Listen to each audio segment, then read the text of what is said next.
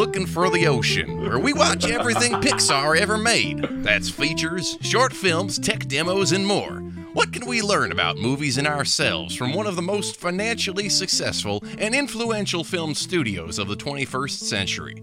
I'm Mark Young, and as always, I am joined by Danny Vincent. And with us today is Bethaney Brown. Was that Now- wacky enough for you, Danny? Well, you know, I think I need to point out that we are in 2005, um, which means the next full Pixar movie we'll tackle is Cars. So I guess if we were going for Larry the Cable Guy, sure. that was Yeah, I wanted to know what the thought process behind that one was, or if that just like vocalized out of you. I don't. I don't like that Danny tries to explain my improvisations. They roll off the top of my head. I'm sorry that I am. Whatever. I. They're I've divinely been told inspired. I need. To, I need. I gotta do more. No but. Right. I gotta. I gotta keep going. Just no. That's bad. Like you know, that's what makes a good podcast is saying Well, no Danny, but. No. Danny said that our Danny wanted to, we have a new intro, and but Danny said it needed to be more wacky. So It's too serious. We got to be less serious. This is a Mm. podcast where we'll get serious at other points. Uh, as as listeners might know, I've I haven't broken down crying on this podcast yet, but I have come close a couple times. is this going to be the Ooh. episode? You think?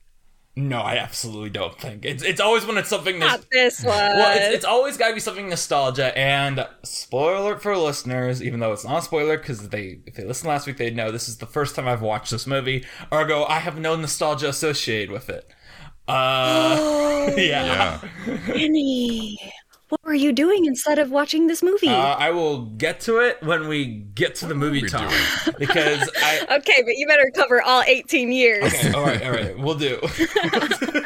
2005. well, 2000 I, I, was ten in two thousand five, but uh, we'll, we'll get we'll get to all that. We'll get. Uh, Bethaney, you're here. yes. Sorry, Mark. I were you say am. something? no, I was going to say exactly that. Bethaney, you're here. We're on Welcome. point I am here. Wow, Bethaney is here. How are you doing? Good. I am chilly all the time. I do not like winter, and I'm ready for spring. Hell yeah. That's very fair. It's January. We're recording this on national holiday, Martin Luther King Jr. Day. Um, I, I don't know why I'm very emphasizing that. I was fine with us not mentioning holiday. that, but okay. what are you drinking, by the way? Me? Yes. Gatorade. Water. Oh, what are you I- Are you drinking I, water? well, I, I just it was blue. It looked like it, like the colored vodka. You can't see it because it's in my like t- thingy here. I'm drinking Yeah, I- mint tea with uh, cayenne pepper and honey and apple cider vinegar. Which one of us lives in New York? Sorry. What do you What do you mean? this is just hmm. this is just Which some one of us is coastal elite? Yeah. Which one of us is down here in Southern Illinois drinking Gatorade out of a plastic cup? Going to In New Chicago, York. we drink it all water. makes sense. we don't need your fancy drinks. Well, you got you had any adventures going on? And I I don't have I don't really have much adventure in to Wait. relate. What? Before we do adventures, Bethaney, who are you? Yes. Tell the listeners who you are. Oh my god. Well, here's the existential crisis. No, I'm just kidding. Um I guess we're all alumni together. So I am an alumnus of our university. I don't know, not much to write home about. I do cosplay on the internet a little bit. nice. And I Uh, all right. Um. So, well, Bethaney, we, we this is the part of the show where we talk about what's been going on in our life, but we have not, or at least I have not, caught up with you since 2020. Honestly, probably March 2020. So. Hmm. I'm not asking for your whole last three years of your life, especially because I feel like in a weird way, me being like, "Hey, you're a really good friend of mine who I haven't talked to in three years. Let's performatively Uh, go through your life since I haven't talked to you." I think that's weird for both of us, and that's why I'm calling myself out for that. But is there anything really, really neat or cool or exciting that you would like to just tell? You know, like it doesn't have to be recent. It can be recent. Um, but yeah, just just go for it. Like, how you doing? Like, you know what? I I know I just asked that, but it's like I I want to cover my bases here so I don't sound like a total prick. so oh no, I gotcha. Um, well, 2020 happened. COVID came along. I got a COVID puppy, and I love her Yes. so much. Um, I decided at the end of 2020, in like October of that year, I purchased an RV, and I was going to travel full time, and that did come into fruition. Uh, December of 2020, and it lasted about a year. And then I had this really crazy neighbor at the last campsite that we were at. And like, it was crazy because we were close to home. So it all happened well, uh, as well as it could. But he was crazy. He started threatening us. Um, and so, like, not by us, but he had the cops called on him by someone else at the campsite. It was just insane and like there was tracks. Oh, and he had this giant dog too, I forgot to say. But there was tracks going from his campsite to our campsite and we could hear the dog in the middle of the night and we were like he walking around like the outside? So we were just sketched out and we left. And then we found out that like two weeks later, the cops had to come and escort him off of the campsite because he was like threatening other people too. It was wild. So I stopped traveling full time after that. and Oh man. that's the way to yeah, end it, it. was wild. That was it. Yeah, and I stopped traveling full time and now I'm uh, living that stationary life again. Well, see, I was kind of wondering, and I didn't want to press you too hard because you know I haven't talked to you, in a- and I always feel like you know I feel like it's really I'm, I'm someone who's like always like oh I should check up on someone again, but then I'm always like I don't really want to like just text out of the blue like hi how you go how's it going, so, which is why like I definitely know that. which is why like nowadays like so there's a coworker of mine they left my job um they're not my coworker anymore they left my job like last march and i definitely am sure to always text them every month because it's like i don't want to lose this connection but i know if i like go three months without texting them i'm just gonna totally like be like i never want to text you again because this is weird now um, but the reason I asked all this is because I have been following you on Insta, you know, obviously. So I'm like, okay, I remember Yeah. this. I remember like what was going on, and then and then it stopped, and then you know, like I'm just curious, you know, I, we, we we're friends, I hope. Uh, like Yeah. uh, the way I said that just sounded a little attacking. I don't mean that, but like we were really good friends, and I'd like to be friends again. So it's one of those things.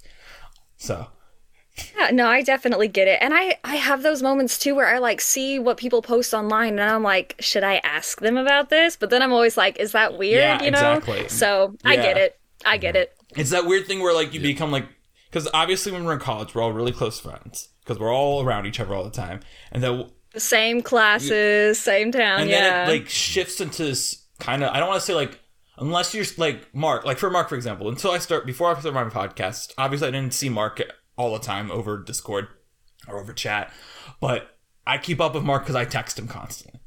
Uh, there's a lot of friends like that Yeah. where I text them constantly and since I text them every day I, I never had the fe- not the fear but like the potentialness of it like shifting from like an actual friendship to like the parasocial relationship that inherently comes with like you know you follow critics on twitter and you're like oh yeah i definitely know this guy's opinions but it's like well but i don't because i've never met this guy before in my life.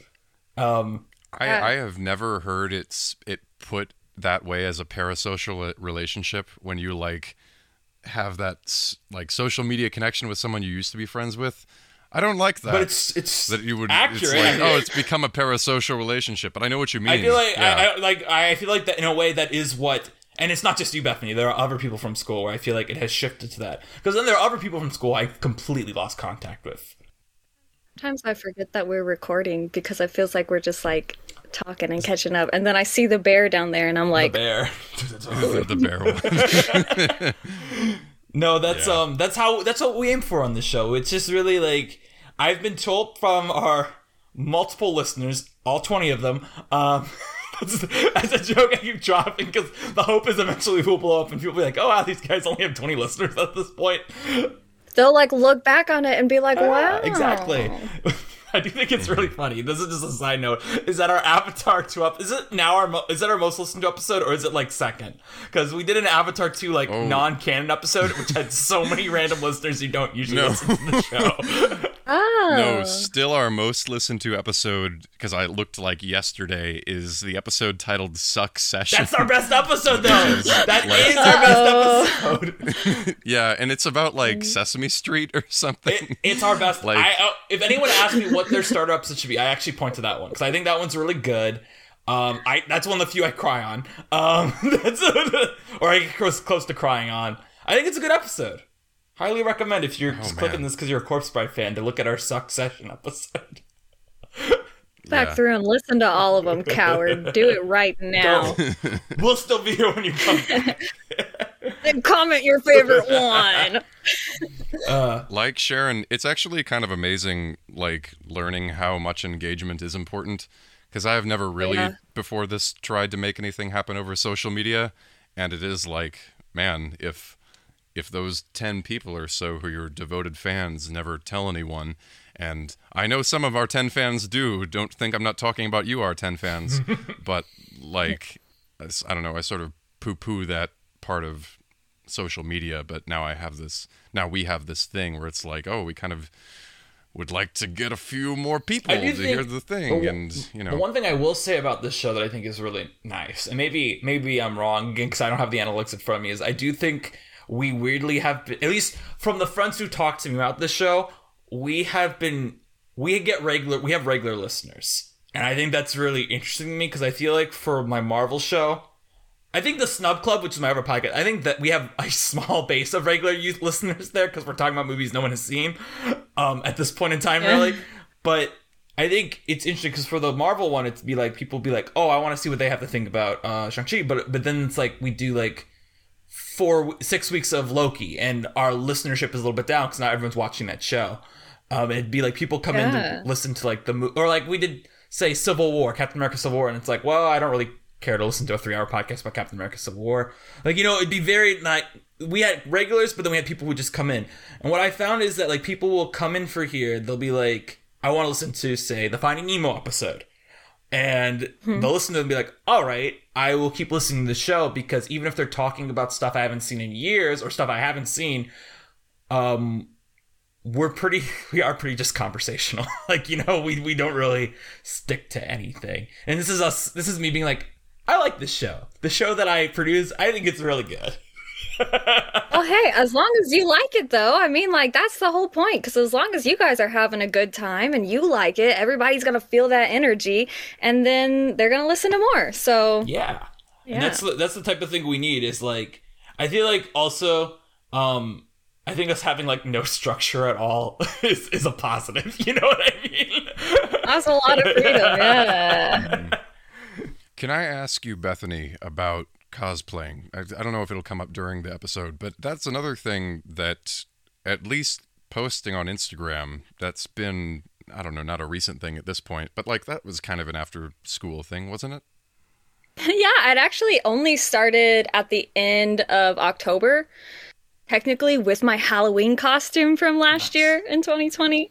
Um, and then after that, I just kind of was like, someone suggested something and i was like well yeah I, I actually have like everything that would make that costume so then i did that and then i saw a spider gwen costume online and i bought that and it all just spiraled from there You love Spider Gwen here. oh yeah it's recent I actually haven't seen your Spider Gwen cosplay. I should look that up after. Or right.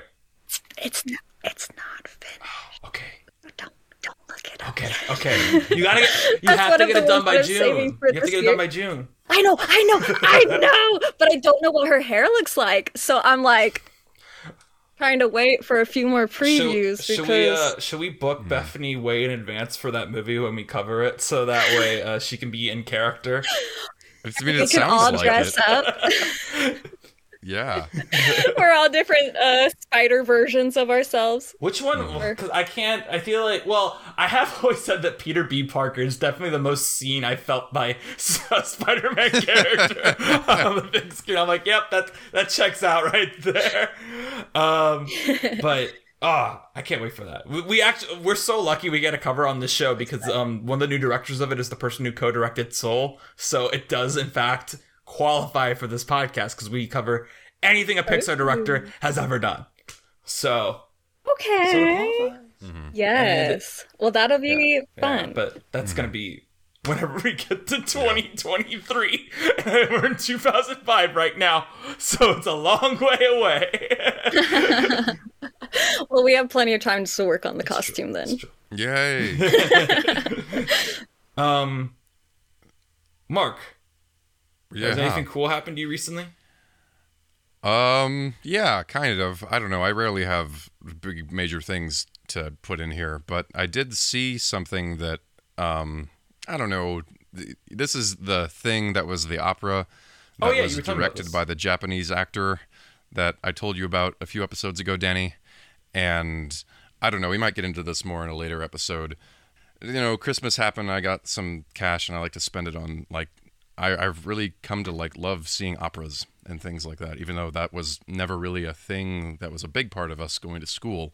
But I've really gotten into that, especially like weird things.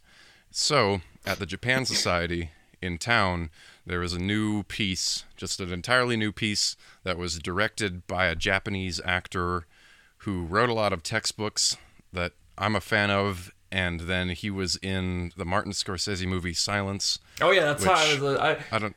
sorry, go on. I, Yeah. I couldn't remember why you told Oh, me no. about him earlier, and I was like, oh yeah, that, that, that's why. Go on. Yeah, but I mean, he's he's this really old like physical actor guy, and it's cool that he's like gone from being this actor dude to um, directing opera. His name is Yoshi Oida, and I don't know. I, I went to it, and the opera was in English. It was commissioned by the Japan Society from the composer David Lang, who I don't know a whole lot about, but he's like one of these Pulitzer-winning dudes. But I went and I saw it, and it was great. It was like 70 minutes, and it was a monologue about a a guy who is like contemplating suicide, and it was written by the guy who wrote Rashomon, or the original story that is Rashomon. Um, and it so it's like it's like a 70 60 70 minute like solo piece really. And but it was really cool. And at the end the composer and yoshi oida were there to do a q&a which i was not expecting at all. Wow. and they were both like super funny and cool. And i don't know it wasn't like i kind of i know a lot about him going in this the who the director was and he didn't like tell us any groundbreaking new information. It was really cool to see that he seemed like this funny clowny unserious guy in person. Um but yeah i mean that that was really cool. I'm not i'm not often like starstruck but i i think i forgot that i bought the ticket for the night that the q&a was and then when i found out he was there at the end and then he got to answer questions about it i was like Did you have, So- did you ask a Yeah, question? that's was the really best into that. surprise. Did you ask a question? yeah uh no i did not Good idea. because it was well here's no, the other thing Bethaney, have you been to Q and A's? You should never ask a question at a Q and A. It's so easy for you to like I- feel really bad about it afterwards. I don't know how you do it, man. that was the most stressful thing for me was listening to the questions. it's really rough. they, they were all they were actually like pretty all right. The thing I don't know. I shouldn't criticize people who are like nervous and asking what were pretty fair questions. It was just the whole show I was like, "Whoa, I'm having such a good time." And then for the Q&A section I was like, "Ugh, this is the most uncomfortable thing in the world. Oh, Um, no. That's, that's usually But- how it goes, though. like Yeah. Q and A's I mean, and it A's was- are so bad. like yeah. I hate them. I, but yeah, so it was just a great time. And Yoshi Oida, the composer, was David Lang. The soloist was named Theo Bleckmann. Uh, he's German, Nice. and the show is called Note to a Friend. If anyone wants to like look these things up online, it was really cool. It's always, it's also always so nice to like go to something made with made by people who are kind of outside of the mainstream and to go to a pretty packed house and see them doing their thing like i don't know sometimes you go to a really popular thing and it's like whatever and then you go to this thing that not a lot of people know about and it goes really well and then you're like ah art is real something like that Yeah. but yeah that was really cool Yeah. not not major life changing but really glad that i did it That's awesome. I have two things I could talk about. what do you what do you got going on yeah So we can either talk about my typical movie corner, where before I go into typical movie corner, if that is what you choose, I will say quick update. I did see Avatar 2 a fourth time. Um, but we're getting up there uh, and I think I haven't seen it I at think I'm done with it. I will say this I, on round four. I think I think it's It's done right now until we get the inevitable re-release. I think I think I, I got to be over with it. I was too tired. Um, and normally, if I'm tired while watching a movie, I like it will wake me up. But in this case, I was like, no, I'm too sleepy. But I like Avatar too. We have a whole podcast about it. Bethaney, I recommend it. Um, Okay. We have an episode. about Uh. Yeah. I'll have I to watch it first, the I guess. The episode and the spoilers. movie, but the movie first because we spoiled the whole movie in our episode. I gotta watch the Yeah. movie. I'm behind on everything. it's okay. There's Uh, a it's I it's, mean- it's the time of year where it's okay to be behind because there's nothing to do in the next two months anyway. Really, It's true. Am I ever gonna catch up? Probably That's not. yeah. But it sounds good in theory. That's fine. I do this for work, really, and you know, so I I have don't know. talk to We for had- work. Wait, that's accurate. uh, Um, but I can do, but I can do my normal movie corner, or I can talk about like this epiphany I had at my job this week. What do you think, Bethaney? I leave it. uh, I'm get very guest's curious choice. about what the epiphany All right. was. Yes. All right, so I have a coworker who I really, really hate. She's the absolute worst. She's 18.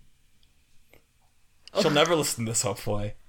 As far as I'm aware, she only thinks I still have a Marvel podcast, which is the way we're gonna keep it. Uh, um, and she's on vacation this week, which is great. Or last week, I guess she was on great, which was great. It was so relaxing, in theory. But then I started noticing that there's another coworker of mine who's like 21 or 22, and she's always really loud. She can't calm down the kids, and she's she the kids like her. She's good if you let her play a game with them, but she's not good at running things. And then I had this like epiphany where I was like, well, she's never was bad. Bef- she never was. She always had all these qualities, right? She always has had these. I've always had these issues with her. I've just never noticed them because I'm focusing on this other person who annoys me way more. So now I'm like, is there always like an antagonist in my life? Am I someone who like will always pass? Because now that my main antagonist is gone, and now I'm like, this person is so much worse when she is factually exactly the same. Because the thing is about because here's the thing is the person who wasn't here this week is someone who actively makes my job harder because I have to work around her. This person is Oh. just like a non-factor, but it is it's annoying anyway. So it's like, do I create this antagonist in my mind so that way like I can feel I don't want to say because like so I can feel superiority because one I feel like the idea of me saying feel superiority would imply that I'm not superior to as a worker when I know I am. Um, but also, moreover, I'm just hoping neither of them know that you guys have this podcast. I, I, I hope that they decide to check it out and start at episode one, and by the time they get to episode thirty-one, they're like really into it and are big fans. Well, what what I well Yeah. as a sidebar to that comment, which is accurate, is um, I remember when we got our guest for Finding Nemo, which is a good episode, I'll say. But then I realized very quickly I could not advertise to the people I wanted to because we actively, sh- we both, me and our guest, shit talk someone who I knew would immediately be like, "Oh yeah, I'm definitely gonna listen to that." So I was like, "Oh shit, I can't advertise this." Oh, no. this episode at least. Uh, hopefully next time, next time when we do an episode with this group of people, uh, I will make sure we do not shit talk anyone in the group because Oh, um, yeah. But is this a thing? Is this am I doomed to always like have an antagonist in my life? Uh, do I breed conflict? Do I look for conflict? Is this me blaming myself too much for disliking someone who doesn't do their job? What do you think? This is this is the part of the show where Mark comes on like I saw a really good opera. I'm like, guys, help me through therapy because I still am too lazy to get a therapist. no, I mean I think we've had some pretty successful therapy content lately. I'm I'm down for it, but I don't. I mean I don't think that like I don't think that you disliking someone means that you're doomed to have an antagonist. You know. but what does it mean? I might have misunderstood it because it sounds like you've got someone who is the same as this other person, but you dislike them less. No, no, no. So They're- the other person who was on vacation is bad because she's 18, acts like she knows everything, is like. She's the person who, when I played September by Earth, Wind, and Fire on September 21st, and I told the kids, hey, we're doing a dance party today because it's International Celebrate the Song Day. She goes, well, actually, that day is September 1st. I'm like, what, what, what are you talking about? The words of the song is, Do you remember the 21st night of September? She's like, No, it isn't. I was like, What do you mean? What, what do you mean? or like the time where I cracked the joke was like, Hey guys, do you know what, what's the one thing that rhymes with orange? And they're like, What? I said, Dorange. And they're like, That's not a word. I'm like, Yeah, it is. And I point to a Dorange. And they're like, That's not how you pronounce Dorange. I'm like, That's the joke. That's the joke. Whereas the other person is That's like quality. really nice, but it's just like they're not like they just let the kids scream. They like, ugh, you know what I mean? Like the other the person I'm complaining about now just doesn't do anything. The other person like actively annoys the shit out of me. Well, it doesn't sound like you're like looking for enemies. It just kind of sounds like they suck at their job. Who doesn't? I mean, like who who likes those people? it's true. Yeah. I don't. Don't like those people who don't do their job. It's true. I don't know. I don't know. I don't think that's a Danny I just problem. think it's weird because you know you think well it's more like to me it's like you know I looked at this week where this person who I hate was on vacation and I was like this is gonna be a really nice relaxing week and yet I still found a way to get stressed over my job over someone else. So it's like what is this? Like am I required to have like I don't know. Am I am I, I don't want to say like am I spoiled or like can I ever be content with dealing with dumb people at my job? Because that's inherently what my job is always going to attract is like like I mean not like it's a it's a it's a it's not a high up job. So it's like we're always gonna have coworkers who annoy me. It's just the fact. Oh well, I, I think that like it doesn't. I don't. I still don't think that you're the antagonist because I think that these people are doing things to other people that annoy you, but you are doing the only thing you can, which is having a professional relationship with them, and I think that that is all that you can do. And if you're doing that, then you are not the source of having an antagonist.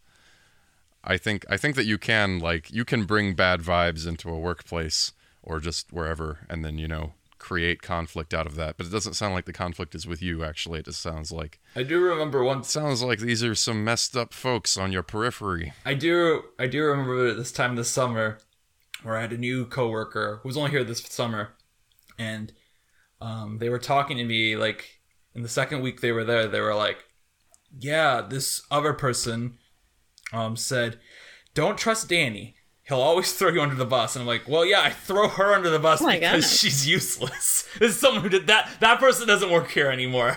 She uh very very fun dramatic story that I cannot get into here where she quit but it was she quit because she was being asked like where were you at this time? And she refused to answer so she just left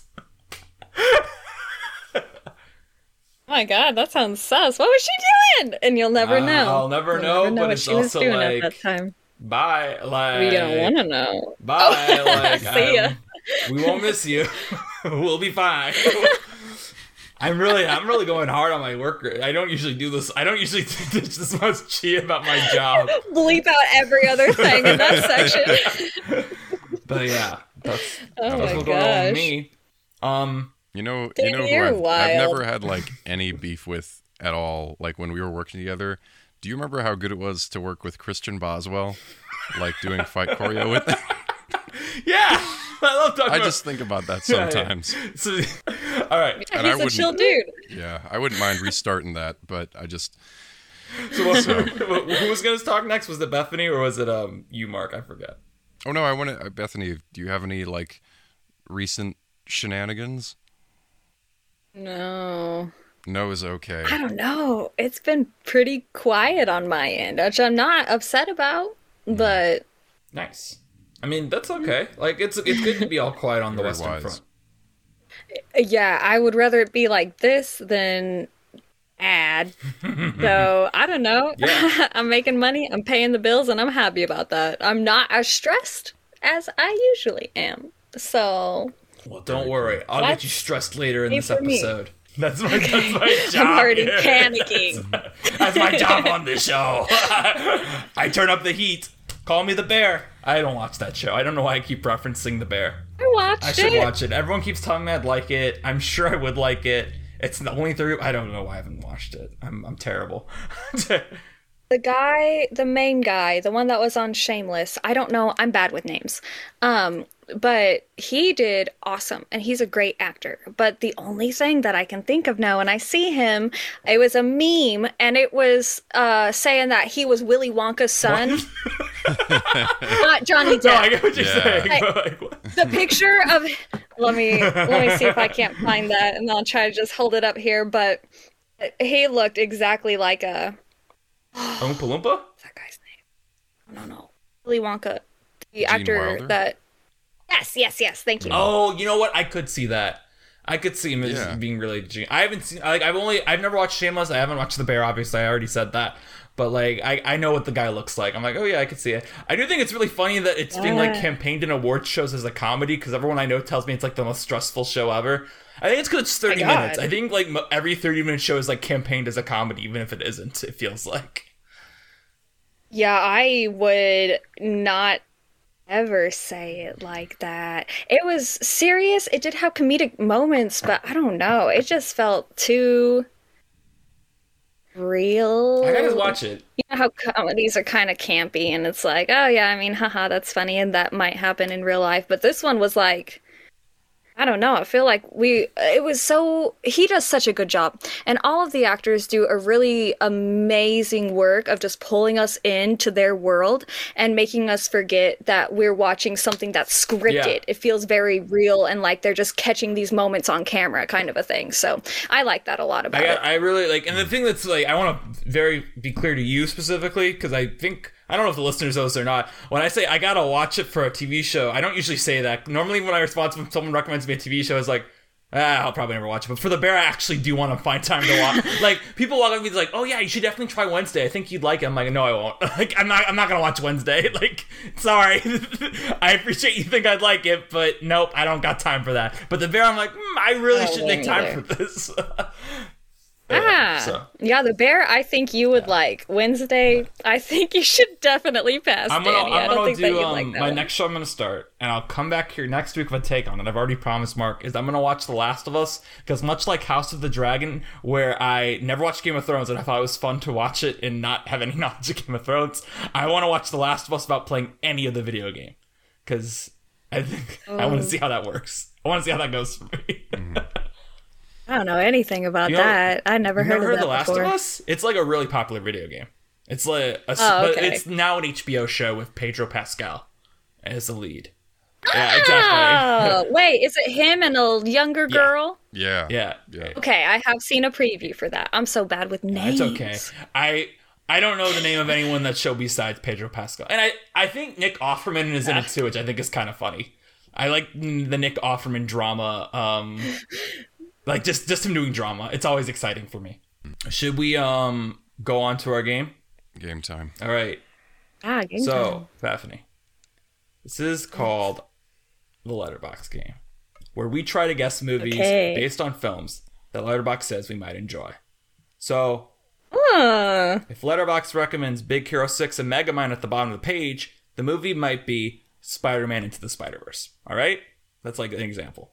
Okay. Um, We okay. start by listing five recommended movies, none of which share a director or franchise with the original movie. After each wrong guess, I give a hint to help you out. Now, the other example I have, because I always like dropping these examples when we ha- do a movie episode, is I will tell you what corpse, because we're never going to do corpse bride in this game, right? Like, it just, it would be too, like, whenever we used to do that, we used to allow, like, you could guess the movie that we just did, but it just, it got too easy. It'd be like, oh yeah, we just did Prince of Egypt, and when you said Ten Commandments, it's got to be Prince of Egypt, you know?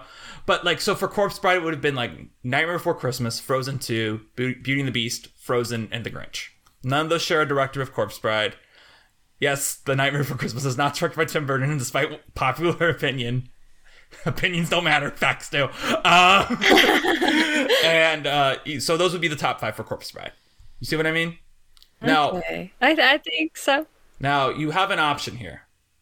You can either play against Mark or you can you can work together with Mark.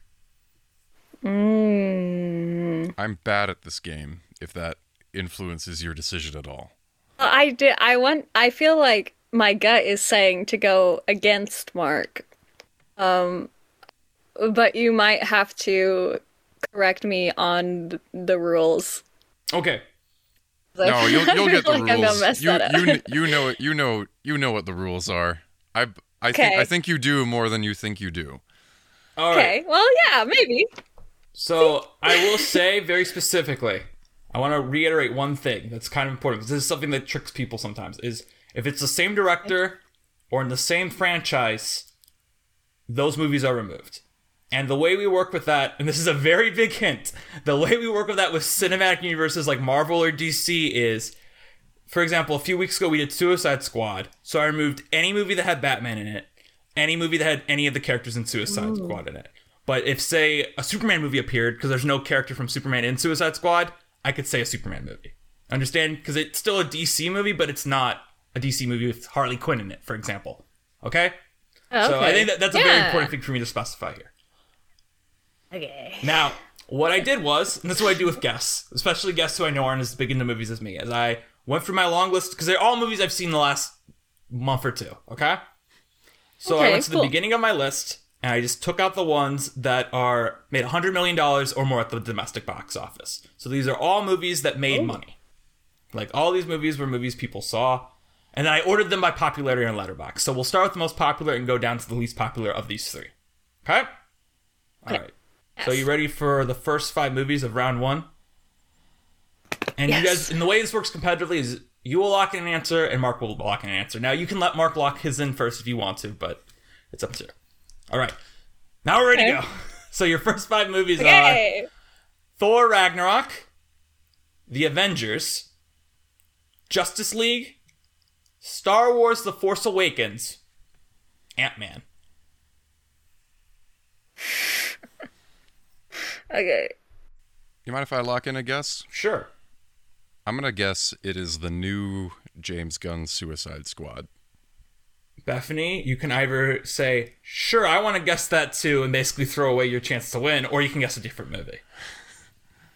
So my thinking with this is like there are a lot of superhero franchises and they're like big multi-hero events, but I'm trying to think of the one that had a lot of these heroes but that weren't in the other movies.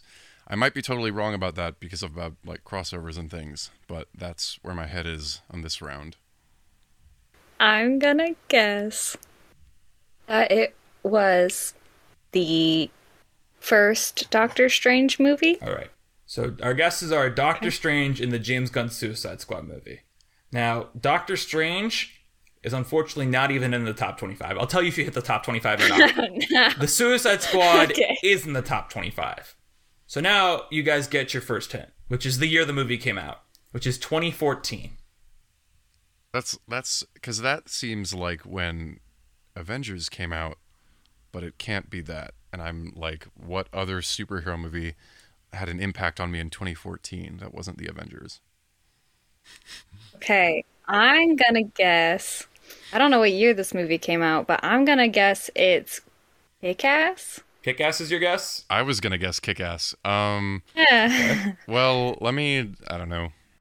well, I don't know. I'll, I'll guess Kick Ass. All right.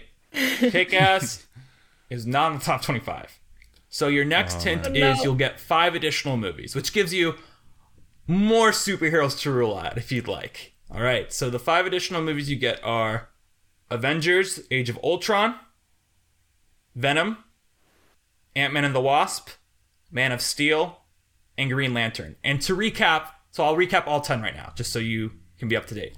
The 10 movies you had total are, and this is a movie from 2014 Thor Ragnarok, The Avengers, Justice League, Star Wars The Force Awakens, Ant Man, Avengers Age of Ultron, Venom, Ant Man and the Wasp, Man of Steel, and Green Lantern. Now, this is the most popular movie you will t- guess, get to guess about. Keep that in Can mind, I too. ask a rules question? Yes. If the Tom Holland Spider Man appeared in Age of Ultron, does that mean the answer could possibly be a movie with the Andrew Garfield Spider Man? Well, I will answer in a roundabout way of saying, regardless of the answer to that question, there is no Spider-Man character in Avengers: Age of Ultron. so Wait, what? When does he show up? he shows up. Oh, that's Civil War. yeah. That's okay. so so. Oh, yeah. I'm not saying it's a Spider-Man movie or not, uh, but I will say that Spider-Man is not relevant to Avengers: Age of Ultron. All right, I'm gonna guess the second Andrew Garfield Spider-Man movie. So your guess is I the Amazing remember. Spider-Man two. Okay. Yes. Bethaney, do you have a guess? I will point out that one of these is not a superhero movie, and that might point you in the right direction. Even though hmm. you are in the right direction of looking for a superhero movie, but one of these I listed is not a superhero movie, and that might help out. Hmm. The reason I give you that is because the next the next hint I give you after this is kind of like I reveal it. It's like one of those hints that's so easy that it kind of reveals what it is.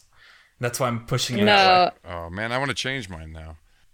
Can't I can't think of anything, so I'm just gonna say I'm gonna side with Mark on this one. What was. Mark's guess? Again? Uh, Amazing well, Spider-Man 2. It was Amazing it- Spider-Man 2. Yeah. Amazing Spider- Well, I think it'll be. Well, go. Okay. Amazing go Spider-Man 2 is not in the top 25. So the next thing you get is the actor that has billed the number that you've hit in the top 25. So that means since you since all around you guys only hit one movie in the top 25, which is the Suicide Squad, I will give you the second billed actor. And the second big build actor of this movie is Zoe Saldana. Star Trek. Okay, is that your guess, Mark? No, is it Guardians of the Galaxy? First, I'll answer Bethaney's as I always do. Um, Star Trek is not in the top 25, but it is in fact Guardians of the Galaxy. It is the first Guardians of the Galaxy Oh, film. right. Oh, nice. She's in so many. She's on a lot of sci-fi. She, she plays alien stuff a lot. Yeah. Um, She is the third highest grossing actress of like. ever. yes. because she's because of Avatar and Avengers, really, and Guardians. She's And smart about her roles for sure. Star. Trek, you add into it, it's like, dang, Star Trek is like nothing compared to the other two. Um, Oh my god, yeah. now, now I, I now I reveal some stuff um, always before I move to the next round, which is obviously the first build actor in Guardians of the Galaxy is Chris Pratt. Um, I had to remove from the top twenty-five. I had to remove Guardians of the Galaxy Volume Two. I had to remove Avengers: Infinity War. I had to remove Thor: The Dark World. I had to remove Captain Marvel. Uh, and I believe that's it. I think that yeah, those four are the only four I had to remove. So, and the Suicide Squad is actually right after Green Lantern, but I would have had to remove that too because James Gunn directed it. So, all right. So usually, usually the first round for our guests is a little tougher. So now you now you get the game. You see how this is where we're going, right? Ah, yeah, I got my head in it All now. right, all right. So now we'll move on to round two. Round two. Okay, I'm ready. The five films you get are Tangled, Frozen, Cinderella. This is the 2015 Cinderella, the live action Cinderella movie with Lily James. Um, I would like to uh, speak for the record that Bethaney just thumbed down Lily James. I would like to speak for the record thumb down Cate Blanchett, Michelle Yeoh, all the Roy. Uh, sorry. Uh, Wait, what? I'm joking. you- I'm joking. Hey, Blanchett, close your ears. In Cinderella, you mean? Or like I would like life? I would like Michelle are you Yeoh to talking win the? Oscar. Cate Blanchett has two already. Let's just thumb down Cate Blanchett anyway. Um. Oh, So okay, f- I'll, I'll restart because I interrupted myself. Tangled, Frozen, the Cinderella live action remake, Shrek Two, and Shrek. So those are your five movies. Enchanted. I'm gonna go with Princess and the Frog. Princess and the Frog is in the top twenty-five, but unfortunately, the answer is Enchanted. So. Ah, Oh, nice. So this is a good week for me. I'm usually terrible at this. You say that when it took you to Zoe Saldana to get Guardians of the Galaxy. That's still that's still not I great by your usually don't. standards. I usually don't get anything. All right, I had to remove for the record Disenchanted, um, which has made it up there. So that means it's been out long enough to make these lists. Um, if you're well, no, I won't bother saying where we would have gone in the future because it doesn't matter. Um, all right, final round. Final round. The five films are Bolt, Ice Age, Garfield, The Emperor's New Groove, and Lightyear. These are all movies that made a 100 million domestic at the box office. The Clifford movie. I was almost thinking Clifford too. Mm-hmm. I don't know I what it didn't know made when it though. came out. I feel like it might have. It, it either underperformed or it like was a great hit that I just knew nothing about. Now, Bethaney, I will tell you right now, this is very important, is that the way this game works is you have to give two. You, have, you can't just repeat Clifford, otherwise I won't give you another hint. Okay, that's that's how this game works. I'm gonna guess the Smurfs movie then, the live action one that they had. All right.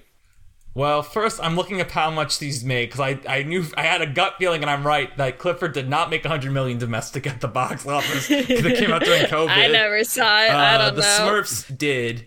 Um, never these are the answer. uh, let me see. Uh, ni- oh, actually, you know what? Congratulations, the Smurfs is in the top 25. I'm pretty surprised by that. Clifford is not. Um, the Smurfs Wow. is in the top 25. Um, so the year this film came out is 2011. The B movie. Okay. Daphne, what is your guess? I'm gonna guess Toy Story 3. Toy Story 3. Um, That's a much better guess. never these are in the top 25 though. so now you get five additional films. All right? And then once I give the five, I'll repeat what they were for the listeners at home. Your five additional films are Luck. Bethaney, you know what the movie Luck is? I'm curious because I don't think it was marketed well at all. Is that Yeah, it's an anime movie from last year, which was on Apple TV Plus. oh, last year? No. Oh, well, I don't have that No, one. it's, don't watch it. It's. I didn't watch it. Well, I didn't watch it. Oh. Okay. All right. For the record, I didn't watch it because I'm not going to watch it because as listeners of this podcast know, I don't support the idea of John Lasseter getting a comeback. He was removed from Pixar for a reason. Let's not give him more jobs. Anyway, so your five additional films are Luck, Kung Fu Panda, How to Train Your Dragon, Raya and the Last Dragon, and The Secret Life of Pets. So your total goes Bolt, Ice Age, Garfield, The Emperor's New Groove, Lightyear, Luck, Kung Fu Panda, How to Train Your Dragon, Raya and the Last Dragon, The Secret Life of Pets. What can I ask? Uh, what time of year it came out? Like summer, or is that allowed? I don't think it would help you much. Um, it's not usually allowed. Okay. It's not usually allowed, but uh, I don't think I. I know, as Mark knows, I have like an encyclopedic memory of when movies came out. And there actually is a really interesting story about this movie's release, but it did not come out in summer. But I'm gonna guess Brave. All right, Bethaney. I'm saying because we kind of had like an unwritten thing to like maybe not do Pixar things, but I don't know if we made that a rule. I will uh, officially the rule is to me is just if we did an episode on it, I can't do it. But if say I was Oh, okay. like for example, like I'll use this as an example because it's not this movie, and I think well, it's obvious it's not this year movie because it's 2011. But if I saw Spider-Man Into the Spider-Verse, rewatched it before the new one came out, even though we will eventually get the Spider-Man Into the Spider-Verse, I can do Spider-Man Into the Spider-Verse for this game. Same thing for like mm-hmm. if we get to Inside Out after Inside Out 2 comes out and I rewatch Inside Out before the you know the new one comes out. I can do Inside Out for this game. That's how I view it. But once we do the movie, yes, I can't do it. But irrelevant because for those examples I just gave because they are 2011 film. This is a 2011 film. What is it? Puss in Boots, maybe? The original Puss in Boots. Eh. That's a good. That's a very good guess. So, Mark, what was your guess again? I, just, I can't remember. What was it? Brave. Well, it's not Brave. Brave is in the top 25, but it is indeed Puss in Boots. Because I had to rewatch it before the new one so I could recap on the lore. That came out in 2011. Yep, Wow. It came out in 2011. I had to remove from the list. And they just. one. I had to remove, interestingly enough, only four films. And the reason I said that's interesting is because Shrek 2, Shrek 4, and Shrek 1 are all like the first related ones. And then the new Puss in Boots is like on the second row, but I did not get the Shrek 3 yet to have to remove Shrek 3. I think that's interesting that Shrek 3 is so low in the related. The reason that's interesting to me also is because Puss isn't in Shrek 1. like, Puss is not in Shrek 1, so why is he not? uh, Yeah. but whatever. But yes, uh, yeah, Very well played. yeah. You you you that was like a solid arc there, Bethaney. Like you grew into that. yeah. I feel good about that one. Yeah. so If y'all would excuse me real quick, you're fine. do like a like a two minute two minute break. I'm gonna use the bathroom. Then I'll be right back.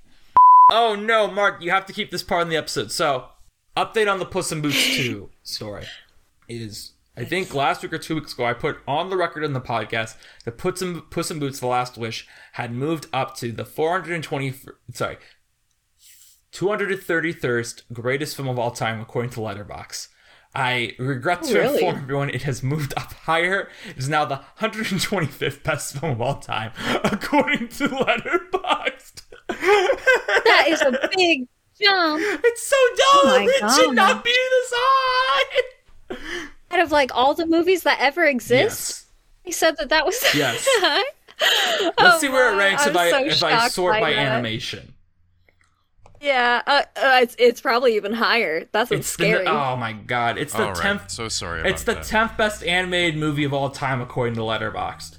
Mark, I'm gonna tell you right now what the top ten movies on Letterboxd are from best to worst. All right, and Bethaney, Okay. you can hear this too, even though Bethaney you already animated? animated. Um, Spirited Okay. Away, Spider-Man Into the Spider-Verse, and Neon Genesis Evangelion, the end of Evangelion. I can't pronounce that. Sorry. Oh hell yeah! Perfect Blue, Grave of the Fireflies, Princess Mononoke, Howl's Moving Castle, which kind of surprises me that's that high. I always feel like that one's a little more divisive. It's Such a Beautiful Day, Marcel the Shell with Shoes On, and Puss in Boots The Last Wish. Now I'm curious. Hold on. I want to check one other thing. I want to check one other thing because I feel like A lot of I feel like they removed. Roger Rabbit because I feel like Roger Rabbit has to be in the top 250. You know, like of all time. Because that's what I'm. I, I took the top 250 list and so it's not in the top 250. It's crazy. Yeah, I wondered if uh, Moving Castle would come up because this was like the same movie that came out this year as the thing we're talking about now. But Marcel the Shell with shoes on. no, Corpse Bride. Um, they were like fighting with Curse of the Were Rabbit for that Academy Award for Best Animated Feature. And I don't know, a funky year, I think, all around for Best Animated Feature. It was like, I don't know, I think all of these movies are like fine. And I mean, I I really I, I- really like Curse of the Were Rabbit, and I'm kind of I don't know I like I like parts of Howl's Moving Castle a lot. Man, we can get into this during yep, like when we get more into the movie. But I will say, there was no way Curse of the Rabbit wasn't going to win because the whole reason the animated feature category was made to exist was Chicken Run. Like literally, like it was Chicken Run not getting nominated for Best Picture. Was like, ah, dang it, we got we got to do an animation category because this is embarrassing that we can't give Chicken Run an Oscar. This is so bad. So as soon as you know, Aardman was like, all right, we got another movie after Chicken Run. It's like, all right, we we have to give it to them. Like we are obligated by law to give it to them unless the movie is terrible. And Curse of the Rab- Rabbit isn't terrible. Helena Bonham Carter was in, in I guess both of these uh, stop motion movies. That's kind of crazy. Um, And she kills it yeah, both times. yeah, but we can't talk about the movie yet because Ah, we have to talk to Bethaney about Pixar. Oh Okay, yes. um, just real quick, I would like to put on the record that I love Howl's Moving Castle, and it is my favorite Miyazaki film. I, I That's don't totally, know, That's I totally just loved cool. it. as um Mark is well aware, uh, I, uh, Miyazaki is one of my big blind spots. I have seen three Miyazaki films, and I hated one of them. Um, I think I hated it because I watched the dub. I think I'm because.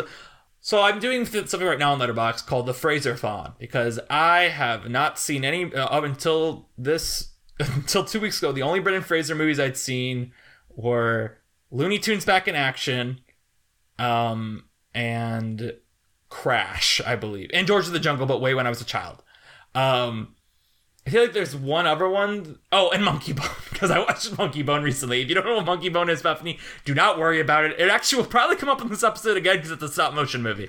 Um, but Oh, there's that one oh, I'm bad the with Mummy, names. because I haven't seen the Mummy movies until now. Ooh, the mummy no but it's uh his parents make the bunker and then um he is down there for all of his life and then he comes up because they need supplies Why that is Encino Encino Man? Man?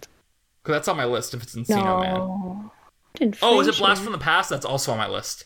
That one's also. I haven't got to that one yet. Um, I just good, finished last fun. night rewatching George of the Jungle. Anyway, um, the so my other th- my reason I mentioned this all and to get back to Miyazaki is I think my other goal this year is I would like to run for all the Miyazaki films because he has his last one coming out this December.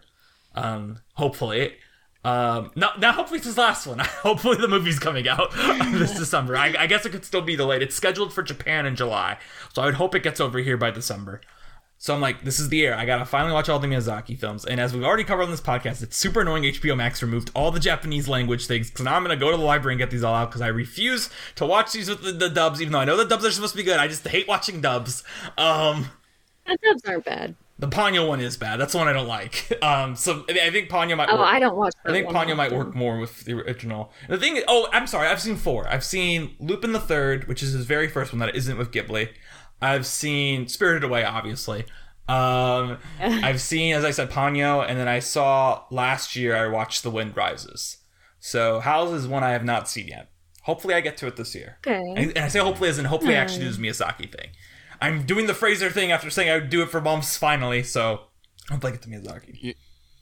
You know, I don't know if I knew that you hadn't watched Princess Mononoke, but like that one might be worth checking out with the dub because it has the script by Neil Gaiman. Like I go back and forth dub and sub on Mononoke, and I also think that like the sooner you can get that film in your blo- in your body, But better. I have the I, Yeah. I have the Chicago library system, so like to me it's like I can get. I just want to go in order. Like I, that's the thing is for me always. I'm like I like going in order. If I'm gonna if I'm gonna actually do a deep dive of like a director, I'm gonna watch them in order, right? Because I, I don't really want to skip any of them because they're all supposed to be good, right? So my first one I'm gonna watch is Nausicaa. I literally have Nausicaa downstairs because my, my idea is I'm gonna work Oh. through these. Unlike my Fraser thing where it's like I'm gonna try to watch all these in a month. This is like I know this movie's coming out probably around Christmas time because it will be a big Oscar contender from whatever studio that has it. Um, I'm calling it now, and I'm probably gonna jinx it. I think this is our only chance ever to get an animated director nominated for Best Director. I hope whichever studio has it pushes it because I think That'd be cool. I think everyone agrees Miyazaki is a living legend. Um, the Academy has been Yeah. going more and more recently international in their directors branch. Um, and by that I mean like there's always like a director of non-English film and best director nowadays. And I think Miyazaki is the obvious person to take that slot because he is so respected by everyone. Fingers crossed, whichever studio sure. has it can mm-hmm. pull that off. But my point is, I assume the movie mm-hmm. won't come out till Christmas, if that is actually the game, because you know you hold back the Oscar movie till the end, right? So, and also I assume they want to have a dub available anyway. And if the movie's coming out in July in Japan, Christmas it sounds about right for when the dub would be. My point is, I'm not gonna binge these. I'm just gonna try to get through them throughout the year. So Nausicaa will be first, but nice. Miyazaki, I'm sure I'll give updates on that down the road. Um, maybe not to you, Bethaney, but maybe I can, I can text you if I watch it. When I watch it, be like, Nausicaa, okay. No, I, I'm sure I'll like Nausicaa. I've heard a lot of good things. Actually, sorry, I will, I will we'll get back to this, but do you know what I did? Did I tell you this? Uh, I don't think I did because we haven't talked in forever. But um, last, What'd you do? Yeah, last March, I went to LA to see Turning Red Ooh. in a movie theater. Um, because that's what I do. Um, while I was there, I did the Academy Museum, and I they don't have it anymore. They had this exhibit for Ghibli films, and it was literally like the one part of the museum you weren't allowed to take any photos, and it was like they had these storyboards, they had this concept art all up on the wall and like these cells, and I was like, this is so cool. I wish I had watched these movies so I could really like appreciate this Ooh. stuff. but that's basically the whole Pretty story. neat to see though. Like it must have been pretty like extensive, I guess. yeah it was like it was just so cool to me like in general like because they also had i don't know if they had corpse bride but they had the whole stop motion wing of their animation area where they had like coraline and they had fantastic mr fox there um, and i was like this is so cool just to see them they're right there they're right in front of me they're so neat Were they like yeah. tiny, tiny? there was like their models they used like you know the, the models they actually used to um I don't know why I'm. I, this is this is definitely a podcast where I can do a visual thing. Definitely, uh, I'm posing myself like I'm a stop motion character. Um, but yeah, no, they were just like they were just like you know Coraline is just that's what's so funny about Coraline when you talk about Coraline is like she's literally doll sized because that's how you make these movies is like they're so small models. Yeah, but it's like the idea of Coraline being a doll is just funny because you know that's what Coraline is kind of about Yeah. in a way. So, but yeah. So, Bethaney, Yes. this is a detour episode, which means we're not talking about a Pixar movie. However, we need to ask you, how did you first encounter Pixar? Oh gosh. Um. Well, Pixar, pr- probably Toy Story. I know Would that makes sense. It's the first one. but go on, sorry. that's what everyone says, but it's true. I'm. I don't know. Pixar just. I see the bouncing lamp in my head, and I'd think of Woody's boot for some reason. Well, there's a snake in it. No, sorry. well, like, it's not like. Well, in your case, we can actually ask you, what is your favorite Pixar movie? Because, like, Right. You- We're not. You're not talking about Pixar today. Normally, we have a guest. Like usually, our guests we have on is like, this is their favorite Pixar movie. This isn't a Pixar movie. So, Well, I mean, eh, we can ask about what's your relationship with Pixar. Um, what's your relationship with Tim Burton movies? Ooh. I think we should all talk about that. Actually, but go on, go on. I think we should definitely all talk about that. Well, I always, I think growing up, uh, Tim Burton was really interesting because it was so different and somewhat edgy, and the people who liked them were kind of like alt and not all like preppy. So if I feel like if you like Tim Burton when you're growing up in, in like middle school, high school, people like had a certain perspective of you. I think, than the people who didn't really care for those movies. And I kind of feel like that holds true still with adults because we have our like Nightmare Before Christmas adults, and that's like their personality. And there's nothing wrong with that. But I think that uh, Tim Burton sculpted a lot of us into liking the odd oddities. Yeah. Sorry, I'm nodding my head. Yes. Um, on a, on a podcast. So you know that definitely is working out for me. Um, but yes, that's a good way to put it. I think. Um, even as someone who was definitely not a Tim Burton fan growing up. uh, well, okay, that that sounds a little aggressive for me. Um, I just, you know, I wasn't. That's not. You know, I was a Pixar kid. I have a Pixar podcast. but um but I do want to ask because I, I I also want to give I'll give my I'll give my own Tim Burton thoughts personally when we talk more about Corpse Bride itself. Um, I do want to. I don't want to be like, but Mark, I do still want to talk about Pixar. But I do want to. Like, I want to. My question, I'm always interested by by our listeners. And this is, and I think Mark, you would agree with this. Um, what do you think you Yes. s- stopped with Pixar? Because I think everyone. The reason I say this is I think everyone is a child, right? Yeah. Obviously. And everyone our age is a child when Pixar was like going through their golden age, when like Incredibles came out when we were kids. Blah blah. blah. Like you kept seeing all these Pixar movies, usually in theaters, or if not in theaters, it was like the big movie to get at the library, like when it came out at, on DVD. But when would you say is the point when you stop seeing them all? Because I think that we all hit that point, right? Yeah. Oh, no, I don't, but everyone else, but everyone else hits that point, which is fine. Oh man. I see I'm bad with knowing what is a Pixar movie and what is just a Disney movie. I Um, a good rule of thumb is if it's a musical, it's probably Disney. But there are some Disneys that aren't musicals too in there. So I saw Brave. Pixar, that's a Pixar one. Yeah, It's and weird. then It's that, weird, but yeah. well, it's weird that it's a Pixar movie. That's all I mean. It's like it's weird that the princess movie is the Pixar movie. But go on, sorry. Yeah. Oh yeah, no, I get that Yeah, for sure. But I don't know if I saw any after that. Um, After Brave. 2013 was that's 2012. 2013 was Monsters U. Um, I did see that one.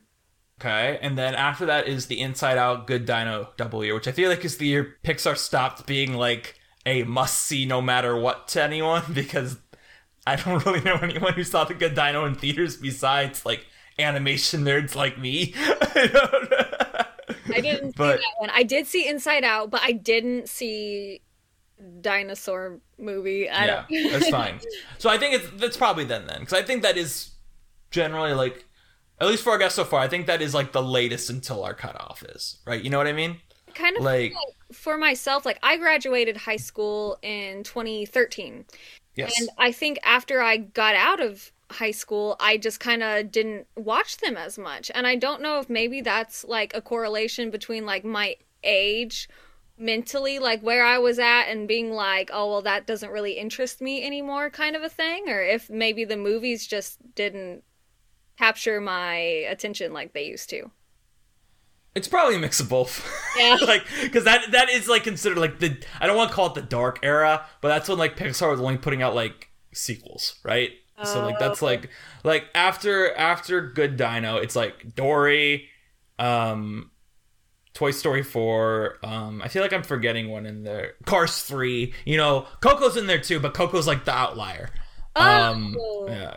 Coco Coco's still an outlier though of, in that era. You know, everything else is like a sequel around then. So, um, but the other thing I was gonna ask is, well, I'm Mark. Do you want to ask the question Hmm. you always ask our guests? That I always ask our guests. Yeah, Well, I, don't was kind of alluding What- to it earlier. that? I was kind of. Oh yeah, have you have you seen Turning Red? I'm not. ah, another one. Dad. All right. no, it's okay. We, it's just really funny. We never see. No one has watched this movie, and it, I forced Mark to watch it. Well, I I love I loved Turning Red, and I actually really recommend it for people. But it's just funny that like I don't know. I thought it was a bigger thing, and we've talked about why it's not a bigger thing. It's just funny that people are that everyone comes on and no one has seen Turning Red, and it seems like. Honestly, I know people are going on about Luca and how appealing I love that is. To me, Turning Red seems like the thing that would have gotten people out. I mean, or onto Disney Plus to go see it. But I think uh. they both would have gotten people out the theaters to go see it. If only. I'm if sure they both would have. It's just, yeah. I But didn't see. I really recommend Turning Red. Ah, I didn't see either. Now my best friend did see Turning Red, and he loved it. He thought that it was great, but I don't know how to explain this. I don't know, but he liked it a lot, and it really resonated with him. And I thought that that was really interesting, but I I don't know. I guess it was at the time where like Disney Plus was like putting out all these Marvel shows and I was kind of just over that and I can keep Very valid. Yeah. Very valid. As someone who canceled their Marvel podcast.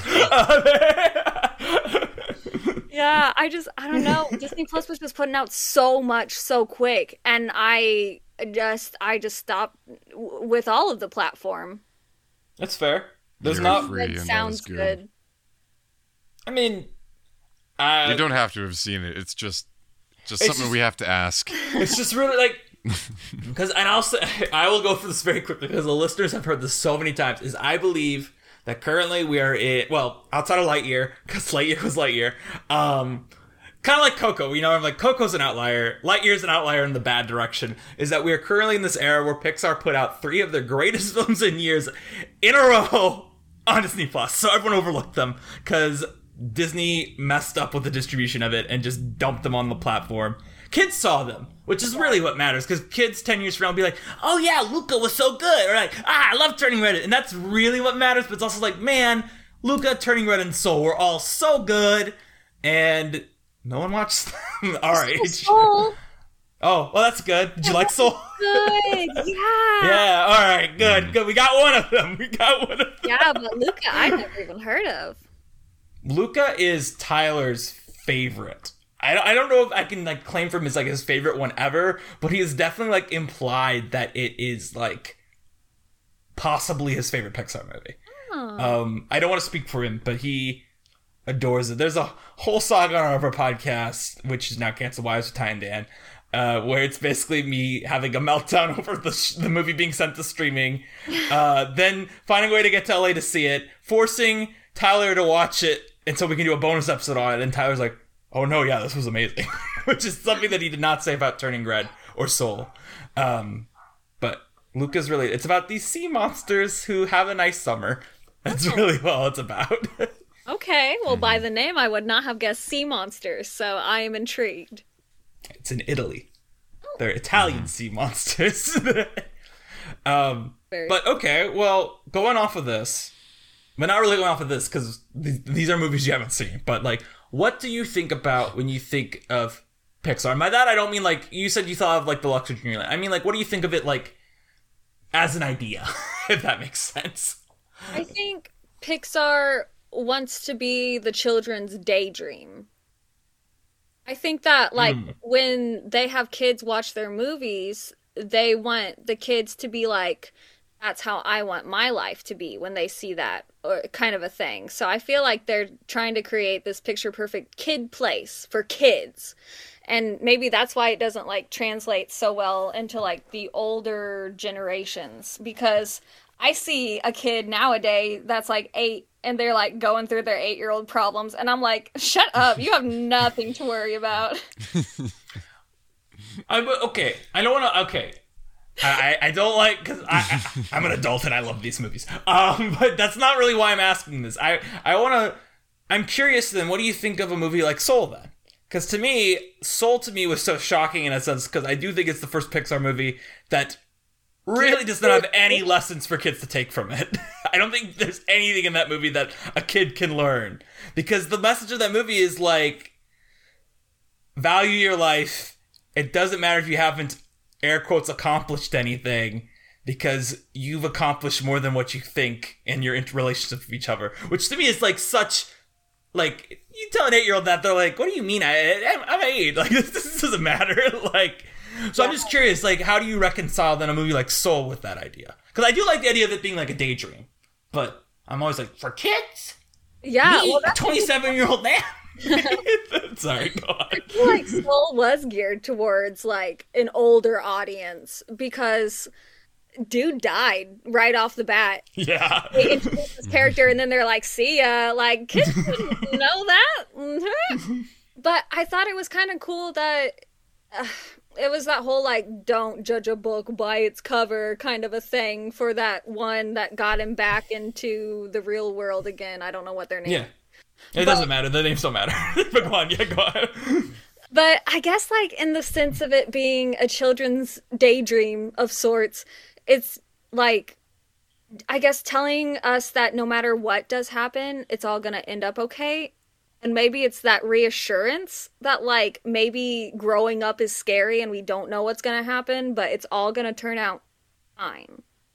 I don't know. Okay, well, I mean, okay, because okay, I was just like, but kids, but I, I get what you're saying, and I get, I think, even as an adult, um, I agree in a sense because it's like, I watch a movie like Luca, which I know you haven't seen, and it takes me back to being a child. It it has, as we say on this podcast, the Ratatouille moment. But not really a Ratatouille moment where I'm like watching this and like being thrown back to my childhood, even though there are moments Luca that do that. But I mean, just the act of watching a Pixar movie Yeah. is like what I got excited for as a kid.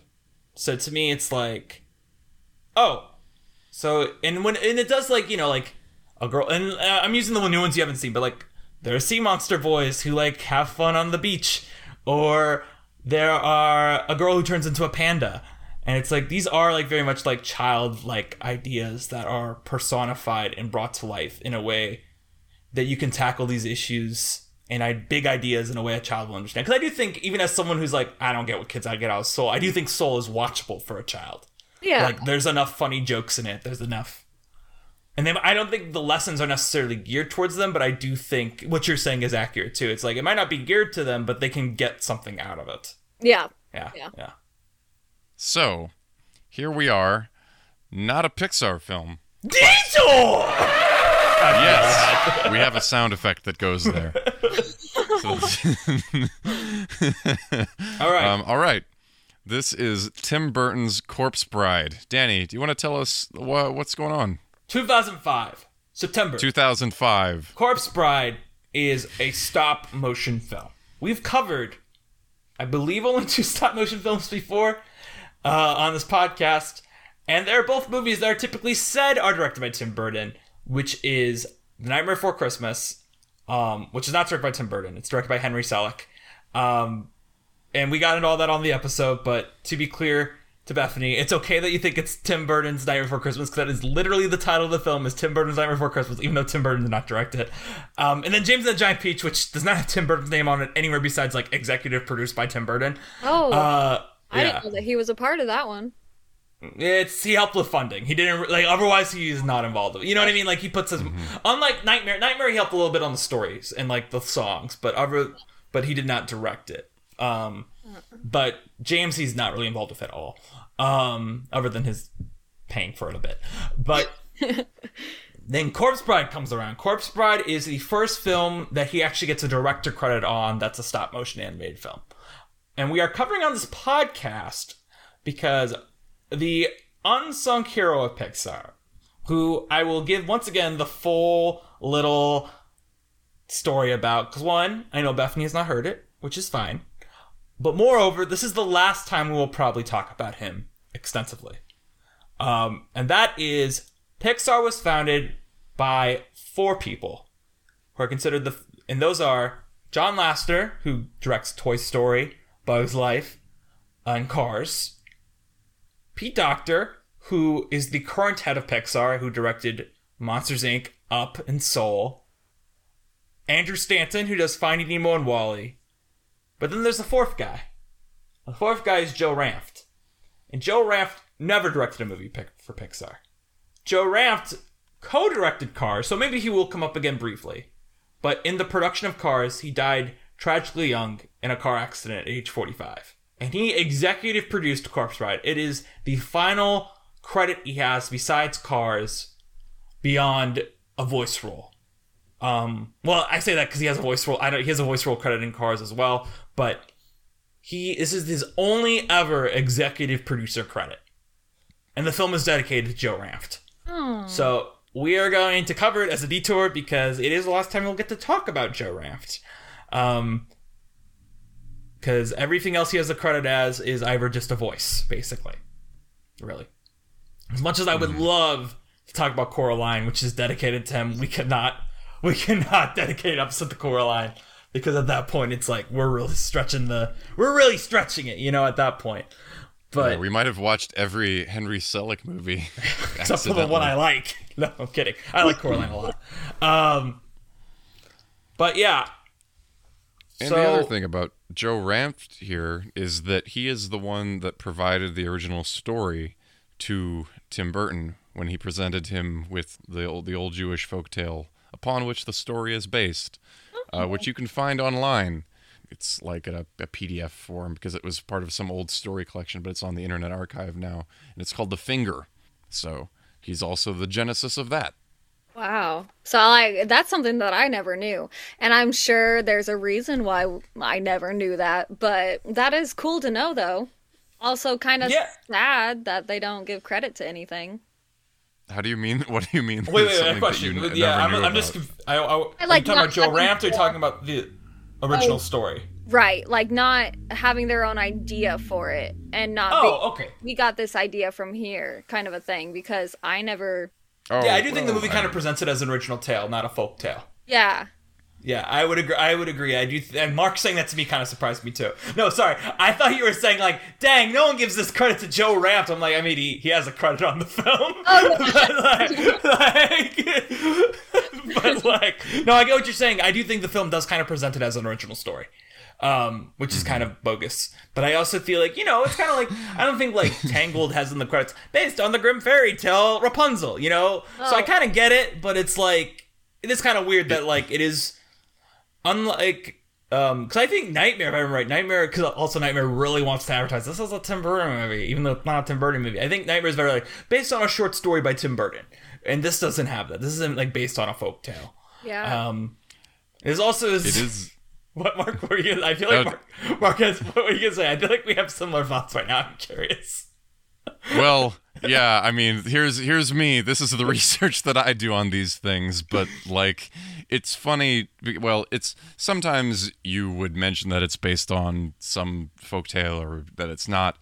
Um i i think it's interesting that it's based on the old 17th century jewish folktale and i went and found the pdf and it's written by a rabbi and there's a lot of there are a lot of articles on the internet about like jewish erasure that's what i was gonna say that's what i was thinking Yeah. kind of Well, and it's funny because, like, y- you know, a lot of things come from a lot of places, and it's funny that I watched this after watching an opera that is based on a Japanese short story, which was commissioned by the Japanese people in charge of the Japan Society. It was commissioned by an um, like an American composer to write an opera in English, and I thought he handled that project very he talked about how he had he purposefully was like I want to acknowledge the Japaneseness of the writer and how this was the genesis of all of that, but consciously setting it in a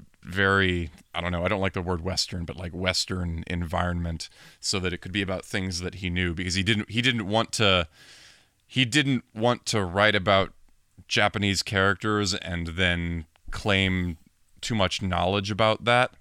Um, and it's funny because in like the one interview th- with John August that you can find about this movie is he says the that's the writer to be clear that's the writer of the film one of the writers Yes. i'm just being clear. um, and he wrote Big Fish, and uh, I think he also wrote the Willy Wonka that Tim Burton did. But Yeah. it's funny because in the one interview, John August is like, "Oh, well, we changed it because uh, Tim Burton likes his films to have a universal quality," and I'm like, "Man, that's like, Well, why, I mean- why on earth is that your answer?" I, I, I do think uh, I I first off, I swear I we don't have to go down this route if we don't want to talk about it. Uh, especially as we're This all is like, what I three, bring to we're every all, We're all three white people here, but I do think you know there's a big part of Tim Burton's career and discussion around Tim Burton and criticism around Tim Burton, even by fans of him, has been like very white white director, very like you know what I mean. Like his casts are very white. I'm sorry, Bethaney. I know you're a big fan. I don't mean to like go in on him I get it, immediately. I agree. But, but like, um, and I think that I really honestly had no idea that this was based off a Jewish folktale. But as soon as I heard that, I was like, of course, of course, Tim Burton had to, to take this Jewish folktale and make it this story where it's like, we're gonna have this big church, we have this big everything. Of course, of freaking course, he had to do this to it. yeah. And there are also people who talk about like in the movie, she's killed by the guy that wants her dowry, which I think is pretty Front of the- clever. I of the think the machinations Judy of this.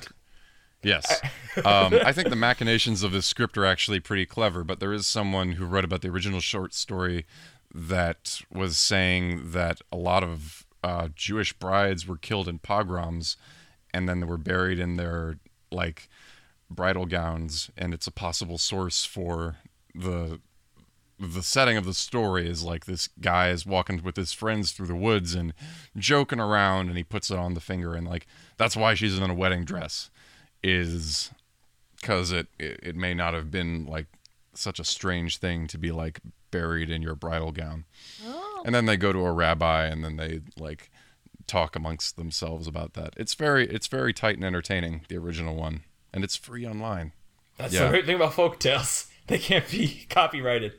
no, and you know what? Yeah. I'm looking right now at Wikipedia, and obviously it's Wikipedia, right? Um, so anyone can edit this, but it usually follows what the poster says or what the credits say, and it says based on original characters created by Tim Burton and Carlos Grangel. I don't, I don't know. I, I don't really want to, because I'll be honest. I am definitely not equipped to talk about this as someone who is both not a scholar of Tim Burton, uh, and I, I say that like there are Tim Burton scholars, but there are people like I would say, like Bethaney, you've say you've seen a lot of Tim Burton movies. I'd say you're probably more informed on him than I am, even as someone who's not as into movies as I am, because I really like I don't avoid Tim Burton, but I only watch him when he is like forced upon me, if that makes any sense. Like, um, but it's just I, I I can't say I'm surprised, but I also don't really know what to say about it other than like, well, there it is. like, Yeah, and I mean, like, I get that because it's sucks. It's stupid, and it definitely shouldn't be how it is. But you know, white dudes in Hollywood. that's But, why. yeah, Uh, that's what I meant earlier when I was like, I'm sure that there's a reason why I didn't know that that was based off of a folk tale because uh, you know how Hollywood is, and that's what yeah, sucks. yeah. You gotta you gotta get that original credit. You know, you can't. I mean, not that there's any. The thing is, like, it's, there's not like there's any royalties to pay too. It's like just, just be honest about where it comes from. You know, like, Ugh. The other thing I wanted to say very um briefly about it is um, well, one other thing um. Well, no, I wanted to, I wanted to pimp Wendell and Wild 'cause that's what I always like doing on this podcast. God, I loved Wendell and Wild; it was great. Wendell and Wild, if Bethaney, and I'll, I'll do this really quick, just more for Bethaney than for the listeners, because the listeners know I love this movie. Um, Wendell and Wild is this Netflix movie that came out a couple months ago that got completely buried by them. Um, it's directed by Henry Selick, um, who's the guy who did Nightmare Before Christmas and Coraline. Okay. First movie since Coraline. Crazy hasn't been a movie since Coraline, and it's written by Jordan Peele. Uh, and I really liked it. Yeah, I really thought it was good. I am the only person I know who loves this movie. Everyone else like moderately likes it, but I'm like, nah. I think this is like up there with Coraline. I felt like it was fantastic. Um, but the thing about that movie is like it's a I don't I don't want to say it's a mostly black cast, but it's got like a Angela Bassett in it. It's got a lead black black girl as the main character. Um, and then it's got a diverse cast otherwise, and of course Key and Peele are in it, um, playing Wendell and Wild. They're demons, but like you know what I mean. Like it's interesting to see like the Burton aesthetic applied to something that is not lily white all the way through. That's all I mean by that. Because that is because I feel being like Selick is very associated because people will be like from the Nightmare Before, the director of Nightmare Before Christmas comes Coraline and be like ah sweet Tim Burton. No, it's not a Tim Burton movie, but like you know they they very much played into that idea and that aesthetic. Um, I think that's interesting. The other thing I wanted to say very briefly before we really start talking about the movie is this actually has another connection, Mark, to um our show and to Pixar, which is that um this is only the yeah it's only the second film she produced is Allison Abbate, who is the producer of another detour we did, which is The Iron Giant. Um, Ah, which makes sense because she's at Warner Brothers. So if you look at her filmography, it's all Warner Brothers animated movies she produced, and then um, she also produced Fantastic Mr. Fox and Frankenweenie. So I assume she got kind of in the stop motion business also with Corpse Bride. Um, and also, you know, Tim Burton did Frankenweenie, so Tim Burton probably just like carried her along, you know, which is fine. but I just thought it was cool to see like, oh well, cool. There's that connection too, because her first producing credit was Iron Giant. But okay, Bethaney, I gotta know, what are your thoughts on Corpse Bride? Because I I, wa- I want to power ahead, and I know when we came in and you heard that Danny had not seen it, you wanted an explanation. So Oh. what sparked that um, reaction from you? Uh, to me, Corpse Bride is like a yearly Halloween movie, and I don't know how it became that for me, but I think just something about it being like, ooh, spooky, here's a zombie girl kind of a thing made it like a yearly staple. Now, I don't go and search for it outside of Halloween time, but around Halloween every single year, I'll watch it because it just seems like that's the thing, you know, like Beetlejuice, Hocus Pocus, Corpse Bride, things like that. it's not it's not a time where I feel I haven't seen Beetlejuice either. Oh man, that is one that that one is always on my list of like I have to watch this year, and then I just never do, and I feel bad. I'm always like I want to watch it, but I just always I, I just always miss it. I don't know why. It's it's like Home Alone 2, honestly. Home Alone 2 is in that same boat. I've never seen it. I Oh, I've never keep seen meaning to watch it. Okay, well that's good. I'm not alone there. uh, I Um, I really agree with that. Aesthetically, I I mean it's not a film that I watch every Halloween or anything like that, but it is. I was surprised watching this, like how consistently all the way through it holds the the gothic aesthetic. Oh yeah. that's something that kind of has. I mean, it kind of like turned me away from Nightmare Before Christmas for a long time. Sometimes you just want something that is like dark and spooky, like all the way through. And Corpse Bride, for the most part, is a rare movie that I think does that. Yeah, I definitely agree. And uh, especially like in the living world of Corpse Bride, it's all just like grayscale for everything. But then once we get into like the land of the dead, we start having these fun like purple and green colors coming out and it's more vibrant almost. So it's kind of like creepy in that way, but fun. so mm-hmm. I miss this movie because, and this is a fast flashback to our Henry Selick episode, which is that my parents did not want me watching Night Before Christmas, and honestly, I had no real interest in it. It was always the ad that was on like the VHSs of Disney movies, where it'd be like, "Check out the Nightmare Before Christmas," and I'd be like, "Eh, looks kind of creepy." I'm not really not really into that. Um, and so of course, when you know the Corpse Bride, I'm I'm 10 when this movie comes out, so it's not like I really remember my thoughts on this. But I remember kind of just having the same thing where it's like, oh, that looks like that dumb movie, creepy movie I don't really want to watch. So, and also, again, this came out the same time as Wallace and Gromit, Curse of the Were-Rabbit. And my dad is a huge Aardman fan, huge Wallace and Gromit fan, so of course he was going to take me to that and not this.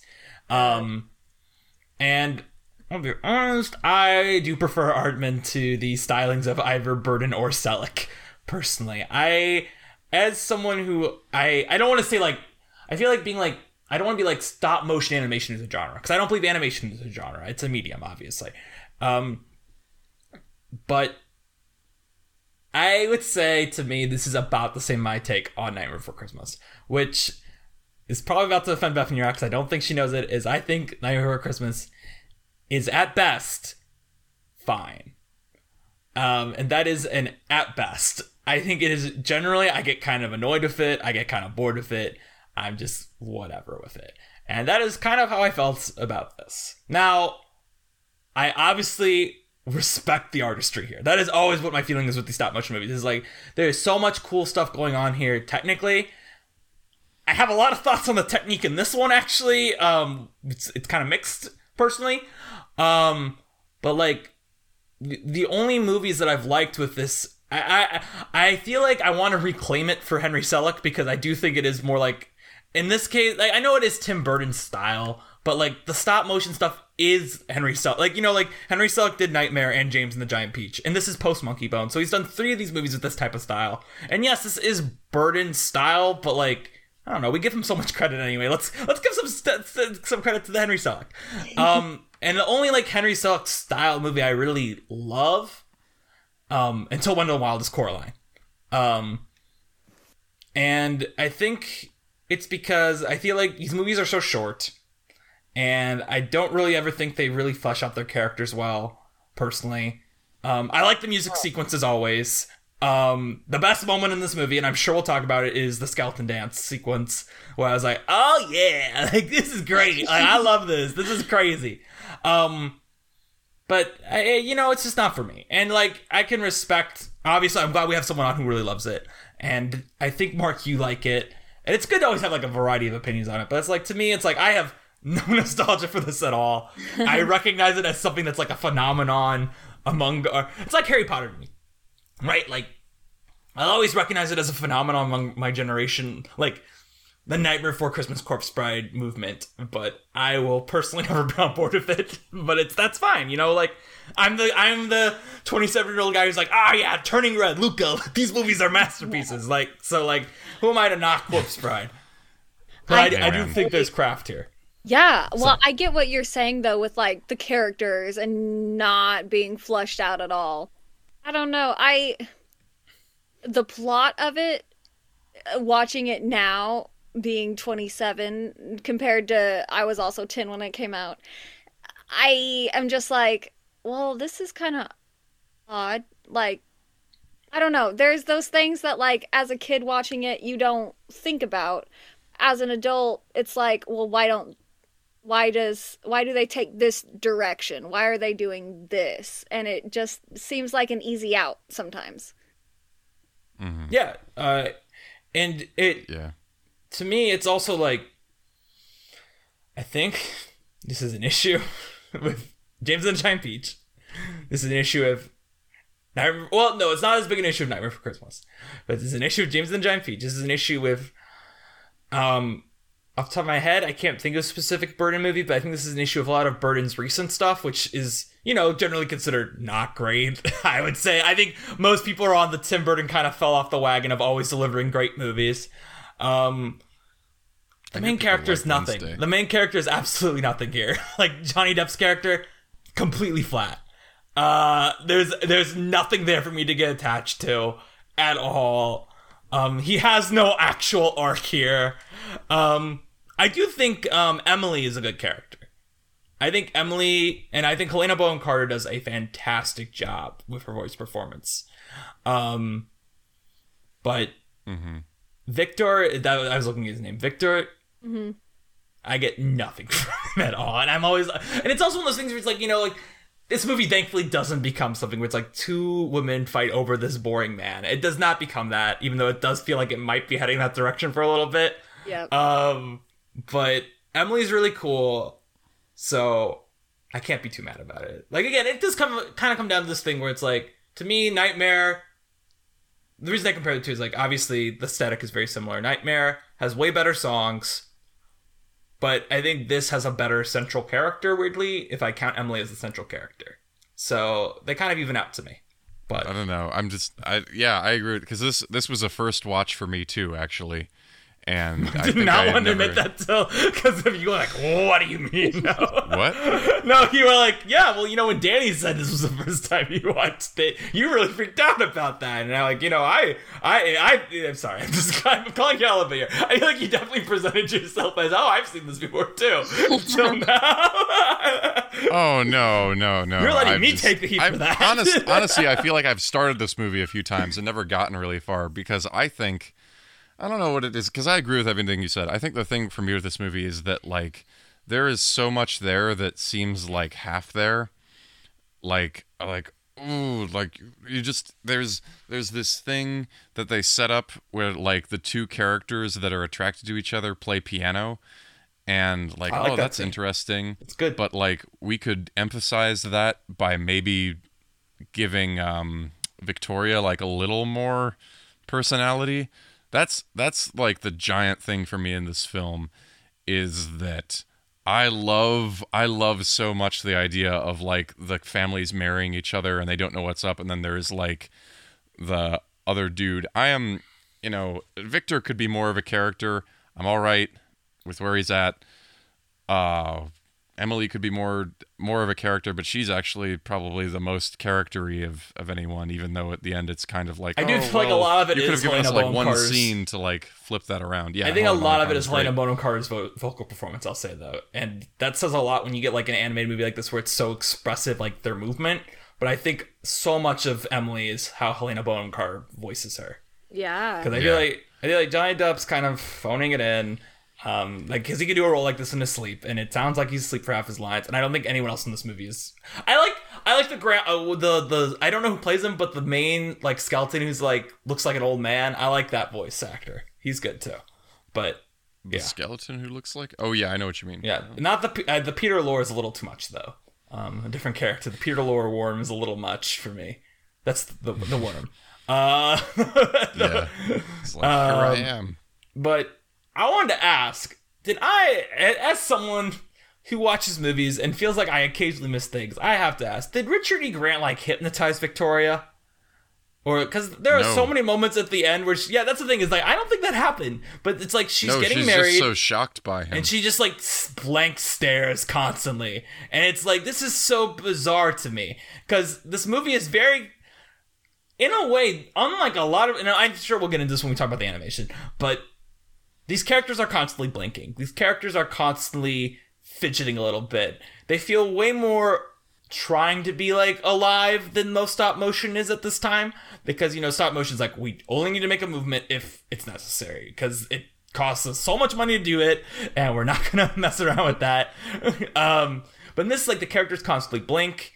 They like move their hands just a tad. It's and in that sequence it's literally like she stares blankly ahead. Her eyes aren't moving at all. And i'm like is she hypnotized? Like what is going? And i, I know she isn't. You're saying i didn't miss anything but it's like where where, where is she? Like she I, I i just i didn't get it for victoria. Because i really liked her in the first half then she does nothing in the back half. And it's like what? Yeah, I guess it's like with that time period, uh, she couldn't really do much, maybe. Like as a woman. i know but it's like it's a cartoon i, I, hate, I, I hate to be like it's a cartoon she can do whatever she wants but it's like Yeah. it would be satisfying even at the end if she did something, you know? Like, it shouldn't just be Emily saving the day. She should be doing some stuff too. You know? It would be more satisfying than being like, oh. Because as it is, I'm like, I want him to end up with Emily. Because, well, no, I think Emily deserves better. That's not true. I think Emily, I think Emily, Emily deserves to become butterflies at the end. It's, it's, she, she deserves better. so, um, hurt to me when she became butterflies. Yeah, it- especially because you know it just cuts the credits afterwards. It's like okay, Yeah, and then so what was the whole land of the dead thing about if she just becomes butterflies? it doesn't make any sense. It does. Yeah. Yeah. Is that like their purgatory? I was like, I was thinking maybe it's like, yeah, I guess maybe it's purgatory, but it's like, why, why, why? Like, it's not really. I don't want to cinnamon it. That's a big thing. I don't want to be like, why, why, why, why, you know, like, but it's also like, I do think the movie asks the question, you know, like, if she could become butterflies the whole time, why are the other skeletons? They're just being skeletons, you know. Like maybe maybe they're waiting around for, but that could be explained. And I, I also I I, I hate because it does sound like to me now. I'm hearing myself talk. I'm like, it sounds like it's like I want there to be exposition saying why these people are dead and why they're just hanging around dead. And I don't want that because that's clunky. But it's like we couldn't have something. It's like they say once you settled your business with the living, you can become something better than you imagine. You know, like a throwaway, dumb, dreamy line like that. And Yep. it's like, oh, you get that at the end. Like we couldn't have that in there at some point. No. because it's something where like I think I think the movie kind of has that because it's like you know when they come back they see their their widows they see we don't get a scene with the kids meeting their parents which I feel like is very missed. That would be very cool but maybe they thought it would be too distracting to actually draw attention that they're dead children. Um or like we get the scene with Scraps. We get the scene with Scraps where it's like oh it's my dead dog you know? Um but it's like nope uh she meets the person who killed her and he dies and presumably they kill him once again when he's already dead or something like that. Um and yeah uh she can become butterflies now but they're cool Yeah, I I hate to be like the person who thinks about rewriting the film as they're watching it, but I just I wanted to support you, Danny, because I feel like this after the success of Beetlejuice, can you imagine like a musical live musical version of this song that had like the money treatment and then we could like I don't know. I just I would I would the setting intrigues me so much and I would love to uh, kind of flesh things out a little bit more. I think that I think that Victoria should just suck more because I think it's really funny if like she and Victor are two terrible people who should belong together for that reason. but like it's not enough. She just she she just passes out of the film. I think it would work. I think making them hate e, be bad would be better in live action. You know what I mean? Like if it's a live action movie, having them both be like comedically bad and just having mm-hmm. Emily be this comedic like everyone around here sucks. But I do want to say, in a way, I want to I want to posit that I am glad this is animated because I do think the one scene of this movie I will be thinking about, and I already mentioned it, is the skeleton dance scene. I think anytime the dead people are just skeletons, it's great. I love that. I'm like, cool, awesome. I don't need her to be a decaying corpse. I don't need him just to be like a blue dead corpse. Honestly, at the end, she shouldn't have turned butterfly. She just had the flesh melt off her bones, revealing a skeleton. I would have liked that. She'd be like, "I'm I'm satisfied now. I I embrace being dead," and it'd be like, "Hooray!" And like, I don't care. I think that would be cool. Just have her become a skeleton because the skeletons look way cooler than anyone. Although I I will admit the corpse bride design is kind of iconic. Like it, it looks really great. I get why people um cosplay as her as people like you know. I think it looks really cool. Do you not like the corpse bride? Do you disagree? design? I have issues with her dress, and that's Okay. only that's only because it's not in period with the rest of the movie. Is it Whoa. too far in the future? Yes, Okay, she's okay, wearing okay. That's fair. Then. Yes. And I'm like, what? And then all the other women in that movie have collars up to their chins, and it just doesn't make sense. She's and then cool. they say they say in the movie that it's her mother's dress. So it should have been an even older style. And I get it. I know the movie came out in 2005. We love a good strapless dress, but it just does not make sense. And maybe that's the costuming person in me. But mm, it's it's a fair it's a fair complaint. I think it's fair. I, I think Yeah. though my answer though is the answer to this is we set the movie more in the future because I do I like the design too much to get rid of her design. I I think no one else here has an interesting design other than the skeletons. So in that Probably- case, uh, like yeah. let's just move everyone off to the future if that if that's an issue. well, they even like set that up too as something where like it her dress could be more torn than it is. There's that whole scene where Victor's running around in the forest and his uh, his clothes get torn and that's one of the reasons that she thinks that he's a dead person when she meets him. And if her clothes are torn and she's got all that décolletage going on, that makes sense that it's like part of her being dead. And that's another thing I got from reading the Jewish folktale beforehand. So things like jump out at me from that. But and and they, and they like make a deal about fixing his clothes later on in the movie. So oh yeah. give it 30 more minutes. what? What? 30 more minutes. A song for Victoria. More things. But I mean, that's. yeah. I feel like that's true about. I'm gonna compare this now to George of the Jungle, uh, a movie I watched last night because of the Brendan Fraser marathon, um, which is that I feel like there are so many kids movies Um, and I, I know people are gonna be like, well, Corpse Bride isn't a kids movie. It's a Tim Burton movie that's designed. It's an animated movie that's designed for everyone. And I'm like, yes, but the story is so thin that I feel comfortable saying, and it's based off a folktale. Like to me, it's like it, it, this could be like a bedtime. It's a dark bedtime story, but it's a bedtime story nevertheless. Like Edward Scissorhands. I don't. I think Edward Scissorhands is a kids movie too. I think adults can get a lot out of it, but I think it's a kids movie. Um, but I watched a movie like George of the Jungle. Okay. George the Jungle, I'm really into it the first 20 minutes. Like this is funny. The the jokes are working. Everything is great. Oh no, we've kind of like we ran out of jokes and we've got an hour left. Shit. What do we do? Let's take George to America. All right. Brendan Fraser is walking around New York, uh, not New York, San Francisco, being goofy. This is good for 10 minutes. Oh no, it's boring. What do we do now? Oh, let's send him back to the jungle and have his friend get kidnapped there, and he has to save his friend. Um, and then we'll give a big love scene for Leslie Mann, and then, oh, Thomas Hayden Church, we never resolved it. Let's have him join a cult. Oh, great, we hit our allotted runtime. Perfect. We're done.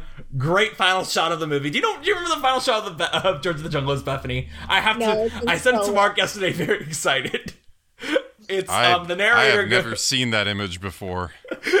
so the narrator goes um the narrator because there's a narrator the entire movie um george marries his girlfriend in the movie um and then it jumps ahead to like them having a kid and the kid like walking around and the narrator goes so how did a boy abandoned in the jungle um find love raise a kid and become still king of all the animals and then Brendan Fraser looks at the camera when the the camera suddenly cuts to like this clear like different thing where it's on a green screen. You're like, okay, it's very close up. It's Brendan Fraser surrounded by his wife and his kid, and he turns to the camera and he goes, "George, just lucky, I guess."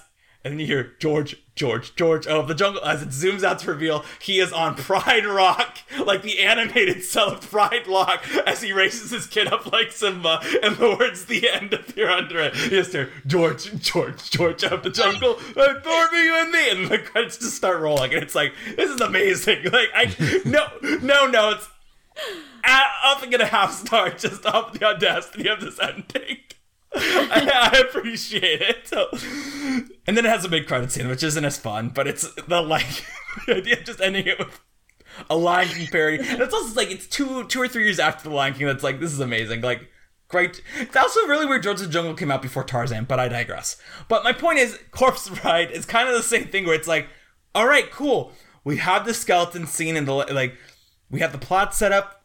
Okay, cool. We get to the land of the dead. Cool. We get this great skeleton dance sequence. Awesome. Oh shit. We have 40 minutes left in the movie, and the plot, like, we, we just realized we set up everything, but we don't actually have a plot. so, how can we have there be a plot going on here that isn't just immediately resolved with Emily realizing this person is really boring and letting him go back? because, because it's really a disservice to Emily's character as presented that she's so into Vic- Victor, and it's because she's desperate. Let's be real. I'm sorry, girl, you you desperate. Um, but It was her It- unfinished business. she she has unfinished business, sure, but it's like, eh, the the, the, business should be finished because no one should want to be with him. Uh, I don't know. That's that's my whole thought here. It's like there is no real. It's constantly like, oh, and then this happened. It, Yeah. I, I and it's and then yeah, you're right. Oh shoot, let's put a song here so we can get it to the 75 minutes with credits runtime. This movie's about as short as it can possibly be to be I released in didn't- theaters. Yeah, I didn't realize that it was so short, and then I saw that it's only like an hour and fifteen minutes. Yeah. And that's with credits. That's it being longer. that's with credits. So it's Oh. like we really gotta just I don't like you know what I mean? Like it's really like we gotta figure this out quick. And it's like that's the thing to me. I think that to me is the key on why Henry Selick movies and movies like this and Frankenweenie get me mad. And it's not even that gets me mad. It's like you have so much artistry here. You have so much great stuff in the puppets. Could we not spend more time on the screenplay before we get into this production? Yeah. And I mean, I read recently. Well, I, I read. I listened on a podcast recently. They talked about Wendell and Wild, which I like, but a lot of people don't like and say the writing is bad on. It's like they did nine drafts on that before it got made, and it's like, and some people are like, well, they should have done more, and I'm like, yeah, but like, you look at a movie like this where it's clearly like, oh, we'll fill some time here. We'll fill some time here. It's kind of like, and I mentioned this in our Toy Story episode. You compare Toy Story to Snow White and Seven Dwarfs. Now, Snow White and the Seven Dwarfs is obviously a groundbreaking film. A groundbreaker. Oh yeah, a groundbreaker, groundbreaking moment. Did you know right, I thank not you say Corpse 13 Bride was a fans. groundbreaking movie? Um, No. we have a running what? joke.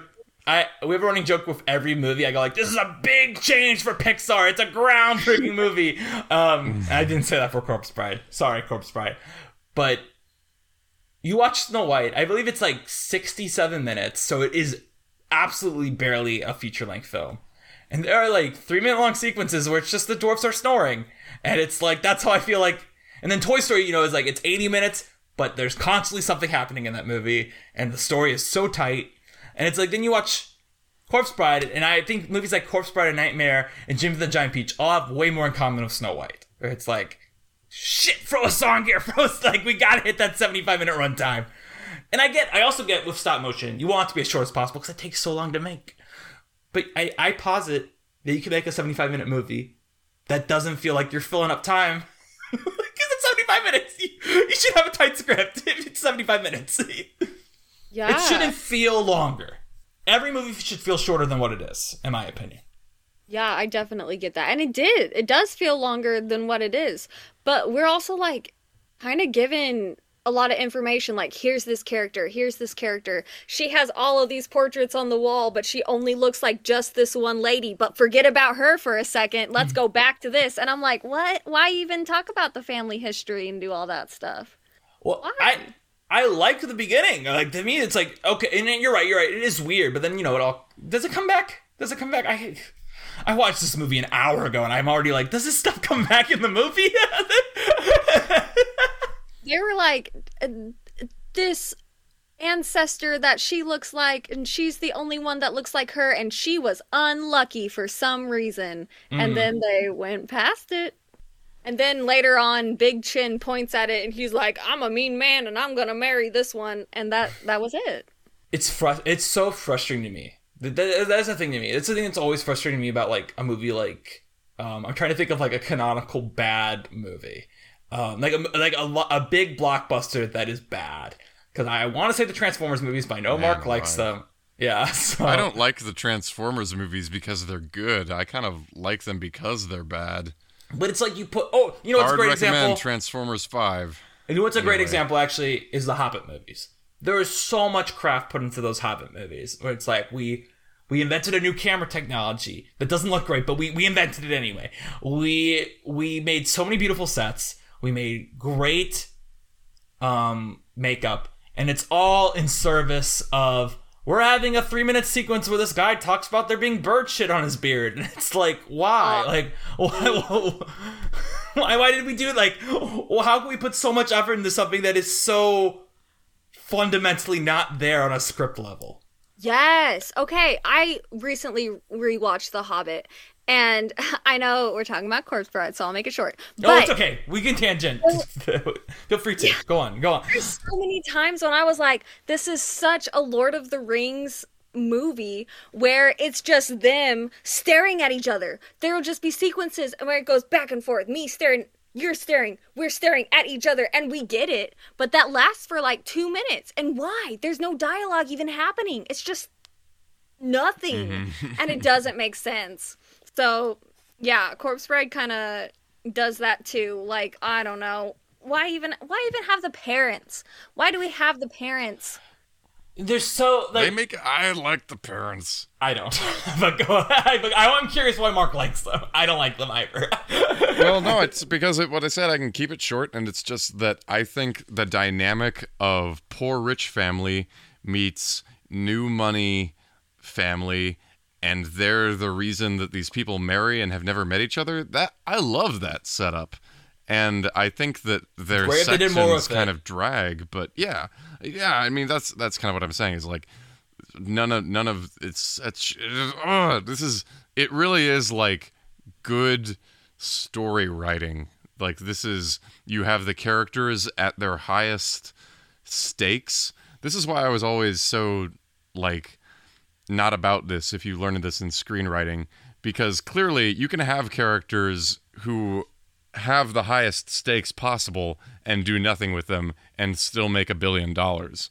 Um, but like, i love this setup, and I also am Mark, just Mark, a fan Mark's of Joanna. the MCU and Jurassic World right now. Um, go on.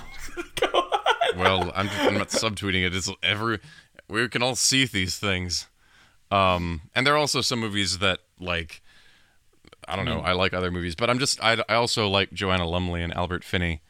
They're a hoot. I wish there's I you know I I think you put it very well. Even though this wasn't my experience watching it, after Bonejangles, the film kind of drags. Your reasons are interesting. I would have to go back and see if I have different reasons for that. But anyway, what were you all saying about the parents? I had my own defense of them, but you both seem to dislike the parents, and I was surprised by that. They're just they're nothing burgers. Like they are they're they're completely generic to me. They are 100% what you like that's the thing to me. Is like and I get and it's something where it's kind of ridiculous to complain about cuz Tim Burton is such a trope codifier, right? Like the Tim Burton aesthetic is something we talk about. Tim Burton loves his archetypes. But to me it's like these are like these parents make this the most boring possible story imaginable that they're like, no, you can't talk to each other before you meet. It's like, come on, like, surely we can make this dynamic more interesting. Surely we can come up with a way to subvert this in a way that still feels organic and still feels like they fit within an archetype, like an archetype, but there's this element. But no, they are just the most archetypical characters imaginable, and they're just very boring. And I know they're intentionally so, but it's like, come on. that that's where I'm at with them. That's Yeah. I thought that too. And it's like the both the moms copy and paste different font. Overbearing, the mom is in control, she does all the talking. Dad, submissive, passive, doesn't really care that much, kind of a thing.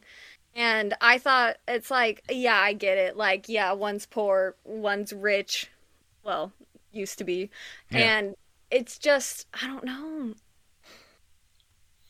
And if I may, comedic stuff either. Like a little, some, but not a lot. I I don't remember whose parent it is because I think it's Vic. I think it's Victor's because I think we see Victor's parents more often than we see Victoria's parents, if I'm correct. But I hate.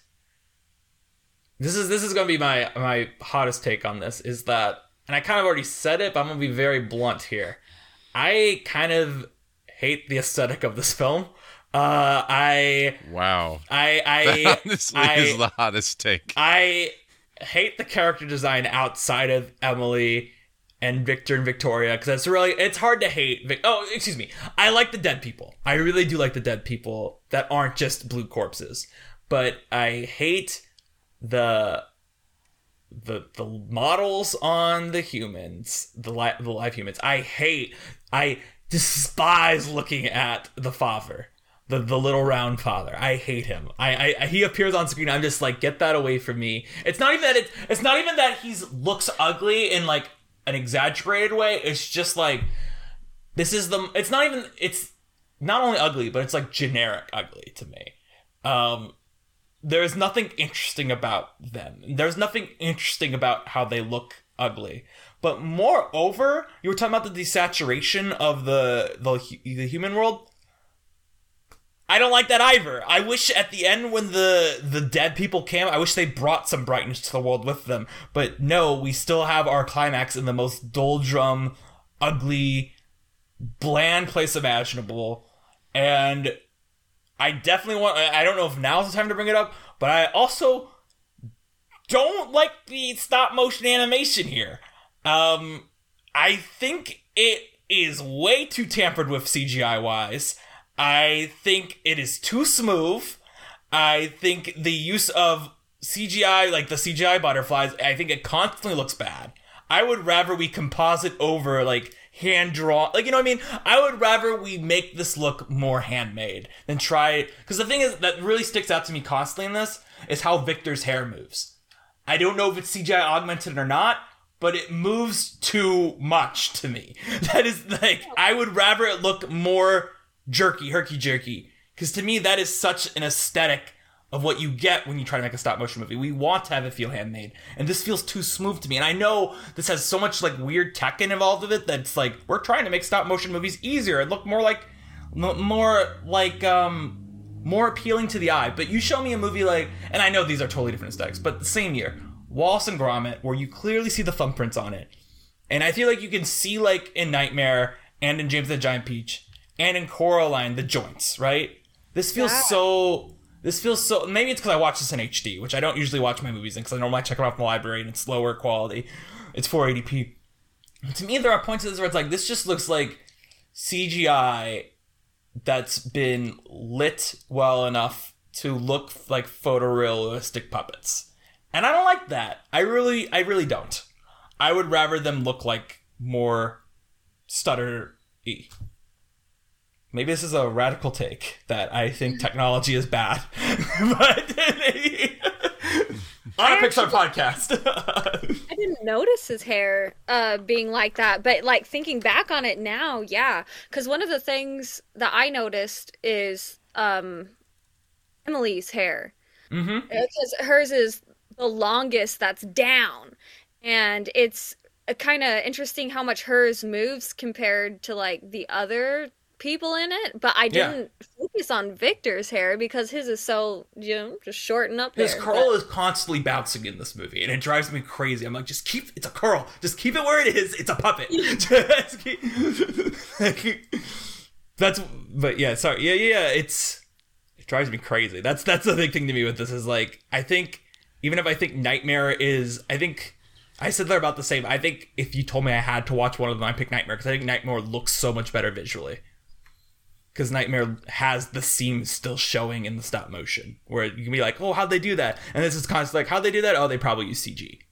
It looks so tampered with to me, and maybe maybe I'm wrong, but I do think there were touch ups involved, and I know I had Mark look this up. I know they like the the the face thing. They did something weird with the face puppets on this that make it more smooth, but again, it's like Well, that the thing that I told you about was actually an analog technology. They had some kind of they had I I wanted to find a video about this, but it was some sort of key and gear tech so they could move the facial features more smoothly rather than what they had done before, and I don't really understand that, but it was like it, it just it just gave them more control, but it was still uh, hand and metal or whatever technology. but they shouldn't be able to move so much. Because you, you guys know how they did Nightmare, right? Like how they did the changing expressions on Nightmare, right? They had an entire, entire big drawer of jack heads that had the main key faces and then the transition faces to that face, and they just swapped out the heads constantly.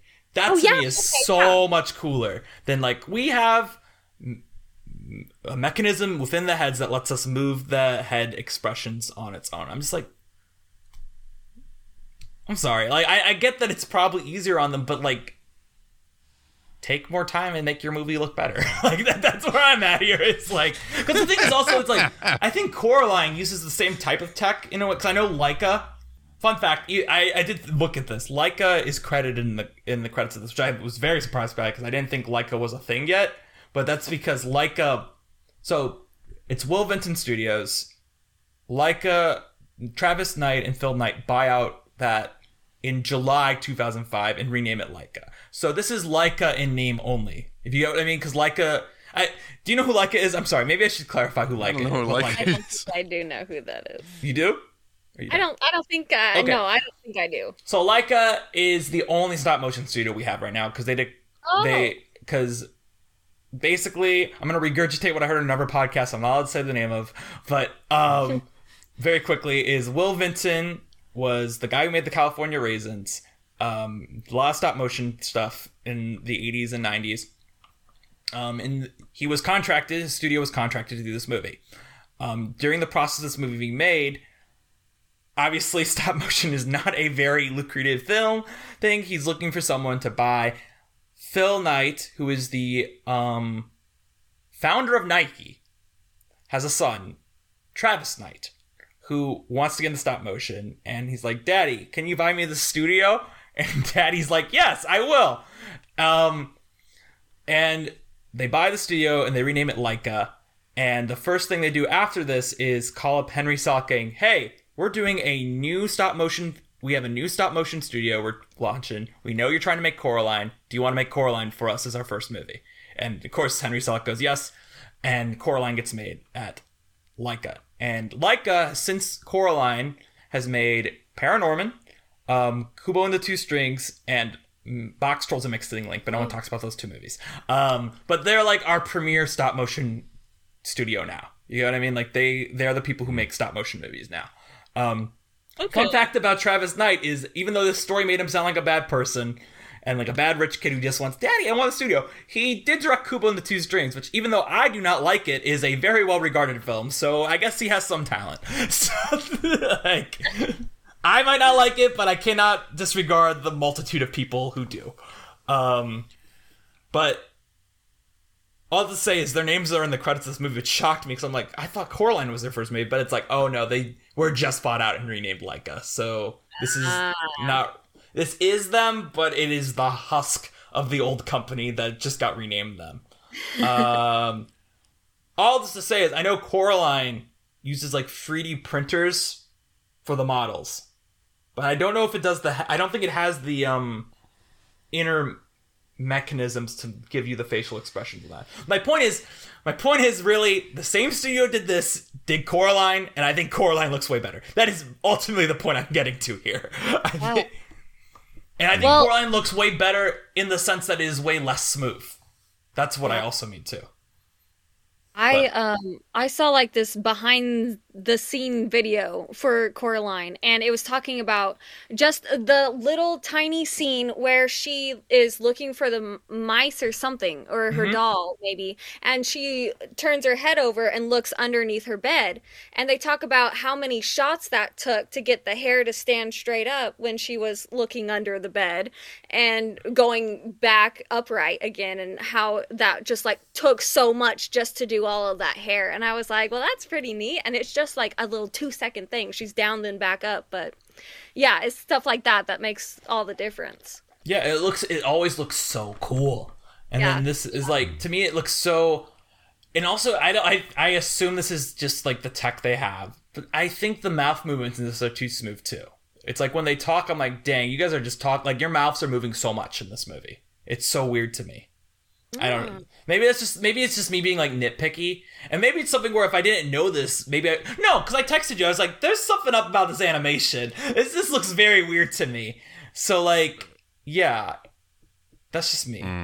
I, I don't I don't like how I'm this movie looks. So Victoria's mouth didn't move enough for me. well, yeah, I mean, she should have I'm talked not saying, more. I'm not singling her out. I just remember a scene where I had that thought. Now you Oh. brought it up, and I was I like, thought you a- meant like she should have had more lines. I thought that's what you meant. meant that. Oh, yeah, I could have said something really clever. No, I, no. Um, you know what? In I got us in the interest of getting to all our topics. I wonder. Okay, sorry. Maybe Yeah. we should. No, no, no. It's all good. I think we've talked about some good stuff. But I wanted to ask, Bethaney. Um, this is a film that you rewatch all the time. Does it? Does it like contribute to your ideas of like an- animation or Tim Burton or film in general? How do you how do you relate this film to the wider world for you? Or do you? I um honestly I would say no. It's uh like it's just one of those Halloween feeling movies for me that where I- usually don't think about it unless it's around that season, Halloween season, I guess. But um no, it it really doesn't make me think any differently because if I think stop motion, I don't think Corpse Bride first. I mean, that's probably pretty far down on the list for me, stop motion wise. But uh, like the story isn't incredible.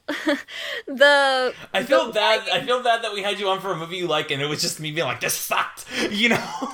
like, good movie and i would say it's sort of a classic for me for like growing up watching tim burton films it is nostalgic probably more than it is anything else That's fair. Like, I think I think there's a lot of I like you know like as I said, this is like a blind spot to me, like nostalgically, like you know that's what I mean, but you know what I mean, like not just Corpse Bride, but like this type of like for Corpse Bride, Frankenweenie, James and the Giant Peach, Nightmare. These are all total blind spots for me for nostalgia. So it's like, huh, yeah, I can see like why people like this growing up, but like if I'm not a child when I watch this, I don't really. And that's kind of why I also kind of referred to it as a kids movie earlier too. It's like I don't. This is like a good. It's kind of like Megan. It's a good entry level into this type of story. I like. I just wanted to drop that. It's kind of like Megan. Being well aware, no one else here has seen Megan. Megan the dancing doll. yeah, I would take a kid to Are see you Megan. a fan of Megan? I think Megan would work as a great entry level horror movie for a kid. Like not, not oh. like a little kid, but like a fifth grader or a sixth grader. I would take them to see Megan, and it's like a good entry level horror movie. I get what you mean now. Okay, yeah. And I think Corpse Bride's kind of like that too. Even though it's not really a horror, it's like the, the aesthetic is very much yeah. Well, I think uh, back in the day, and like I was young when it came out, obviously, but I think the way that they monetized off of like selling the merchandise and stuff like that as a kid you know i didn't know but i had all the stuff i had buttons from a corpse bride of the two little dead kids the two little skeleton kids I, like had them. Those are good characters. yeah, but they say like two lines in the whole thing. Why did I have buttons of those kids instead of like the main characters, you know? So I- I- they really did a good job on monetizing off of it. I I don't have I don't have any details on this, but I gotta assume at this point the cult around Nightmare Before Christmas has popped up. This is twelve years after Nightmare Before Christmas. Um, so at this point, I think people are well regarding, and then like you know, this movie comes out. It's like Tim Burton's, much like Nightmare Before Christmas is, and very aesthetically similar. And at this point, it's, I mean, it's it, it it's got big stars in it. I'm sorry, the reason I'm kind of stirring right now, it's like it is really weird. Like Frankenweenie was a bomb in a way because it's like because it came out very soon after Coraline. I remember. Um, and Coraline, you know, even though it's not Burton, has like people associated with him, and like Frankenweenie got good reviews. And Corpse Bride, I imagine, did I think it did pretty well for what it was, for what the budget was, and it, Corpse Bride, as we said, was a huge, much like Nightmare, a huge merchandising thing. But yet, Frankenweenie just kind of came and went. It's kind of weird, you know? Yeah. Yeah, mm-hmm. because I I remember when it came out, I probably did not see it in theaters. I want to say I didn't like actively go to s- watch it. Yeah. I I'm not. Frank and Frankenweenie kind of falls around Corpse Bride, and for me, it's like, it's like um, I didn't see it either of them, but I did watch it a couple during the pandemic. I, me and a couple friends had a Disney movie night where we just go through the Disney Plus group watch function, and I'd be like, for Halloween, I was like, let's watch Frankenweenie. I've never seen it, and uh, and I watched it. and I was like, well, uh, I've seen it now, you know, like, eh, all right, all right, I've done it now, never again. Uh, but yeah, but have you seen Frankenweenie? Did you say? I'm sorry. Did you say you've seen it or no? Yeah, I I've only seen it like once or twice, maybe. That's fair. That's valid. Mark, have you seen Frankenweenie? No, I'm not a big Burton head. I'm, I'm actually actually Edward Scissorhands is like my favorite, and but it's like very far. I don't know. A lot of stuff just clicks with me in that movie. I, I Um, like uh I like Pee Wee's Big Adventure. It's a good one. Oh, you hipster. Yeah, sorry, sorry. I mean, I think I like. I think I should rewatch Edward. Scissorhands. I think Edward Scissorhands would probably be above. And I, of course, obviously, I love Batman Returns like any sane person does. Danny DeVito as the Penguin. The, the looks I'm getting are pretty priceless, guys. I've actually no, never I'm- seen it. I've never seen it either. Ooh, you guys definitely should watch it this Christmas because it's a Christmas movie. You can watch it outside of Christmas too. It is um Michelle Pfeiffer in it. Woo. Uh, and I don't usually say that about. I feel like I try to avoid objectifying women in like movies and talking about movies, but also like. It, it, it, you, you gotta see that. Like in that movie, But I'll it's like, make an yeah, exception for this one. I know. I mean, but if you see that movie, like, it's really like that is the movie. People will say Batman 1989 is more a Joker movie than a Batman movie, but if you watch that movie, it's like it will constantly forget. Oh yeah, Batman's in this movie. Oh shit, throwing a scene with Michael Keaton here. All right, there's Batman. Let's go back to like the Penguin hanging out with Christopher Walken trying to run for mayor, and Michelle Pfeiffer being in ridiculously skin tight clothing, doing dumb cat puns, but also being ludicrously sexy. Um, look, I, I'm just saying that is literally her character in the movie is sexy. I'm not being I, I I swear I am not being that problematic here. This is what the movie is. I swear this is what the movie I presents to you. Yeah. but Batman Returns is nuts. I can't believe Batman Returns was made. It really it would never people say movies would never make today. Batman Returns would never be made today. He would be fired a month into shooting Batman Returns if he tried to make it today. Oh no! Well, now I gotta watch it. And I'm he was curious. he Yeah, was I'm because like at the time of Batman Returns, Tim Burton was the biggest director alive, right? He did Batman 1989. He did um Pee Wee's Big Adventure, which was a cult hit. He did Beetlejuice. I feel like there's another one in there I'm forgetting. Edward Scissorhands. All these he's on top of the world with Batman Returns. The movie I don't remember if it falls apart. I think it has like the one of the biggest opening weekends ever, and it quickly falls apart because everyone is like, we can't show this to children. This movie opens with like someone trying to eat a baby. It opens like this, someone someone like gets their nose bitten off by the bad guy. It's it's so the main bad guy in this Batman movie ends up being Christopher Walken playing an original character named Max Shreck. Um, it's very uh, it's very flawed but very fun. Like it is something where you're constantly in awe that it got made. Um. but yeah, and then and, and like it did something so like after. I mean, it's the reason afterwards they were like, "All right, we're firing Keaton, we're firing Burton, we're doing it a completely different direction, even though this made money. Um, we're we're moving. We can't we can't keep making these because the children are screaming in the streets and we're not selling toys. So- Do we have anything more? We last thoughts on Corpse Bride before we wrap up the show. I kind of said this already, so I'll just say it again very quickly. Is I think the story of this is garbage, and I think I think the fact that to me it's like you rush into this movie, you rush into a stop motion movie like this, and you don't have a fully formed script. I, in a way, get more respect for Pixar and how their scripts are typed, but I also recognize that Pixar has the advantage of working in a realm where they can keep revising the scripts as the movie go on. But that also said, I think a mediocre movie is mediocre forever. Ergo, I have more respect for. Um, sorry, sorry, Bethaney. Uh, this is I'm just putting it bluntly. Like a movie, a movie that's mediocre is never gonna get fixed. Man, if it's not me, it's you, isn't it? Yeah. Every Um, every time we have someone on. it's true. Uh, um, but like you know, like you know what I'm saying is like I have so much respect for how Pixar does their stories and how they constantly break them down and rebuild them. And even if now we're in this thing I call like a messy tourist era for Pixar, I still think their stories are more polished. And even with the flaws that appear in them, that the flaws feel more special than in this case where the flaws just feel like we're running headfirst into something. But what about you guys? Does this movie affect what you think of Pixar? I know this isn't a Pixar movie, but like, does that affect it at all? Does it? Does it? I guess in a better way is for you, Bethaney, because I know you're not really up on the Pixar thing as we are. We're watching everything, but like, does it like contribute to your conception of like animation or like you know like as an art form necessarily, or like where current animation is? I don't know. I'm curious. Mm, no. It's okay. You can say that. You're allowed to say that. I really no, I don't think that it does.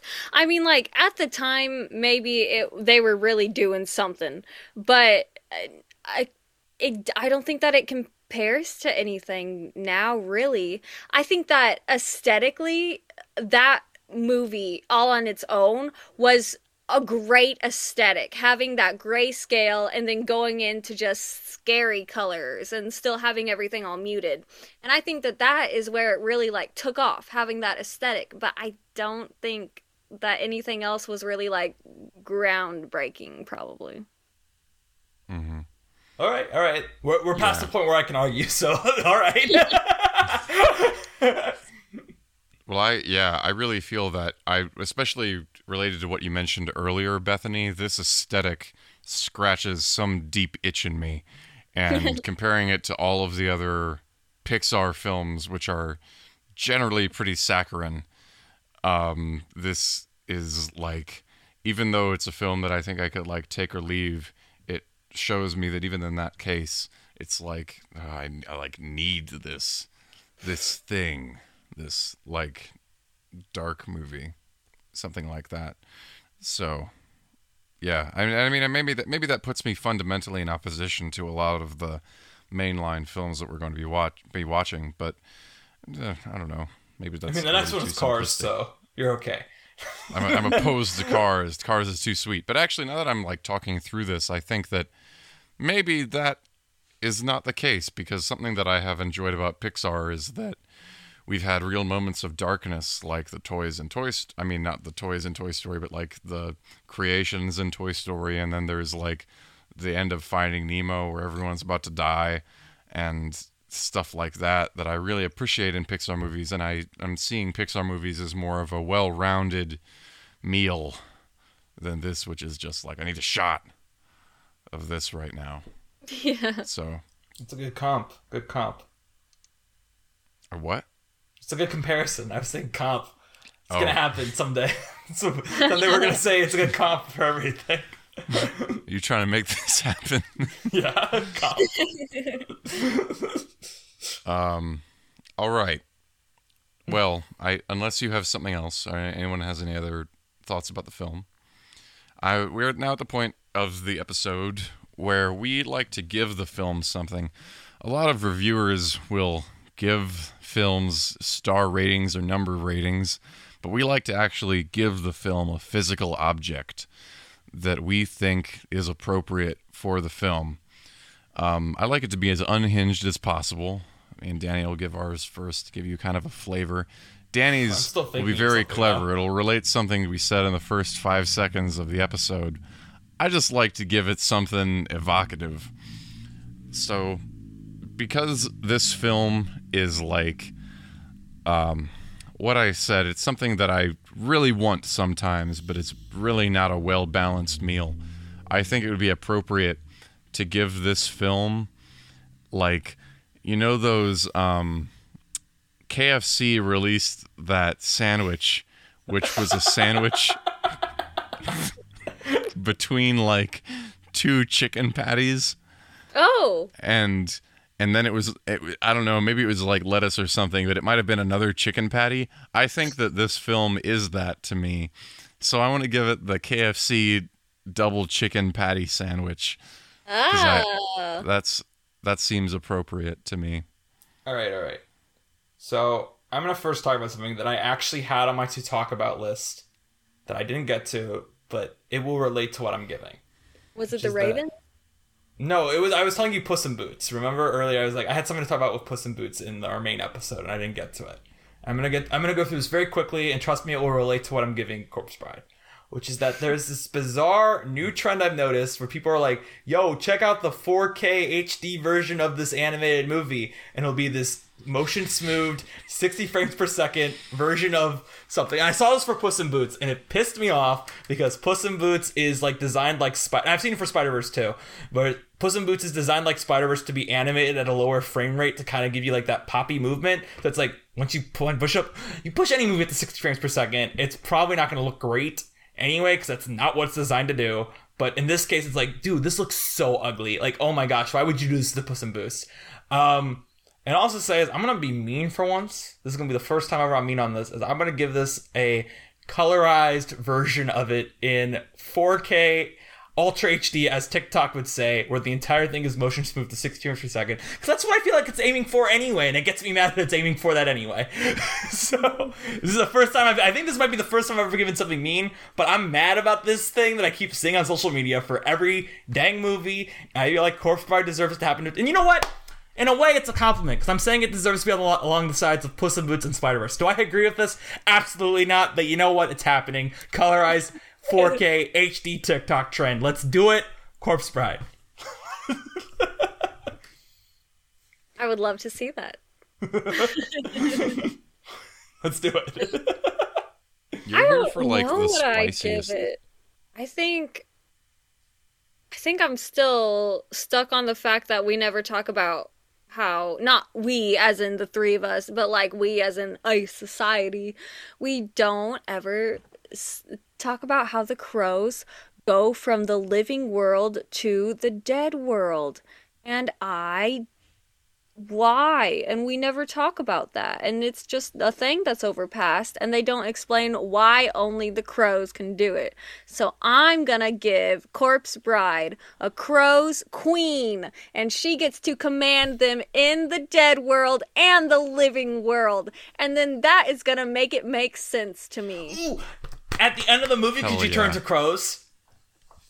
why not that would make no sense yes that's what we should do rewrite the ending no butterflies butterflies are out we hate those crows aesthetic Crows fit more with the aesthetic. They do. They do. ah, ah. All right. Well, this was delightful. Yeah. Um, have, Sorry if Bethaney, you're going so hard on Corpse Bride. I You were here for the I really, spiciest Danny episode in recent I memory. really don't hate it that much. I'm gonna give it a two out of five, which is the same thing I have at Nightmare at, I believe. So I don't hate it that much. I just think it's mediocre, and mediocre movies get me mad. Um, but sorry, Mark, what were you gonna say? I was just gonna thank our guests for coming on here. such a such a great time. yeah, it was great to have Bethaney on. It was fantastic. Yeah, fantastic. I love being here. Have me on again. Why not? For sure. Please, we we gotta have get you on you for back on Spider-Verse for- 2 in Yeah. 2027 whenever we get to no. Maybe before Yeah. then. Maybe Our before Google then. Doc is like, yeah, yeah. We have a Google Doc that uh, not an a Sheets doc that's like this is a three year project. So we're But like it's gonna booking people like get two longer years as in we go, advance. you know, because there'll be more Yeah. stuff coming out constantly as Yeah. we keep But- talking. we don't have to have people on years in the future. We can Yeah. make it happen earlier to come on for some like cheeseburger commercial or something. um, you want to plug yourself? You got anything you want people to find you, or you don't want people to find you, or Um, anything? I uh I really only have Instagram and TikTok and I usually just pretty much only do cosplay content on both, but luckily for all those listeners at home, my at is the same on both. It's Bethaney Brown altogether, no spaces, just my name. Do not steal my identity. Ma- I would recommend you. Well, no, you know, Yes. what? no, we don't need. I was gonna say spell your name, but your name's gonna be in the title of the episode, so it doesn't even matter. So mm-hmm. it will be. So you don't need. You don't need to worry about that. I will say you're more on point than we are because I think all of our handles are different. Yeah, I was amazed. I was like, how did how do you get Bethaney Brown on both platforms? You want to know Like- how? I got my Instagram back in 2012, I want to say. Wow. And I got made fun of in high school because it was just my name. And a teacher actually made fun of me. And they were like, You're not very creative. When everybody was talking about their Instagram handles and stuff like this and their uh, Twitter handles and stuff. And everyone's was like, Rainbow Unicorn or like Spicy Girls 96. And mine was just my name, first and last. And everyone was like, That's lame. But now I'm like, Hmm, who's lame now? Tiffany Barbie 87 at yahoo.com or whatever. you won in the end. You really, you really did win. You really won. I was in it for the long haul. I'm playing the long con on this one. Nice. Well, Danny, what are we doing Yes. next time? All right. Next time on the show, Looking for the Ocean, a Pixar journey, starring Mark Young and Danny Vincent, comes an episode that is so dang important that I did not have it open, which is why I'm stalling for time as I look for it. Oh uh, wow, Danny, I know what you mean. This next episode coming out, it's gonna be amazing. I just when you told me about it the first time, my jaw dropped Oh, because okay. I was amazed. But Well, you- actually, next time is not going to be a relief fun one, but the one after it will be. So get excited for that. And by really fun, I honestly think that one two weeks from now, most of our listeners will be like, ah, never one of these. But anyway, um, next time though, um, Corpse Bride comes out in September 2005. So we're gonna move on to 2006, and in 2006 is Cars. However, there's a film, a short film that plays in front of cars that actually releases, I believe, in November or December of 05. We'll have this for you next week. I don't have it open right now. But the short film that plays in front of cars is called One Man Band. And that'll be what we're talking about next time, is the Pixar short One Man Band. So yeah. Get your your band together. We're getting the band back together. Dude, we're getting the band back together. Do do do do do Dude, dude. No, uh, we can't have Phineas and Ferb uh, DCMA us. Um, but yeah, Bethaney was Yes. fantastic to have you on. Oh, Really I great time. here. And it was nice seeing you guys and catching up. Yeah, Very fun. Indeed. yeah. I'm sorry I had to go so hard on the the corpse, corpse bride. Okay, it opened my eyes to a lot of stuff that I probably just blanked over and did not even think about. Uh, if I may, if I may encourage something, please, please forget everything I've said by October. I don't want to ruin one of your yearly ha- Halloween movies. Like, you have, you've got time. You've got nine months to forget everything I said. So please do. I'll still watch it at Halloween. Yeah, yeah please. I don't want to ruin this tradition, even if I didn't like it. Looking for the Ocean is produced by Mark Young and Danny Vincent. Our original artwork was done by Sarah Knopf, and each episode is edited by me.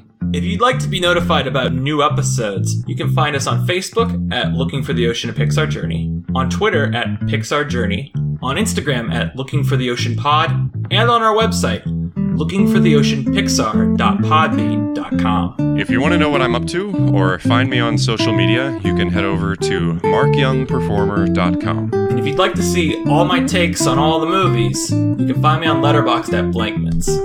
If you'd like to hear me on another podcast, I also have The Snub Club, a podcast about film history. We'll see you next time. See you next time.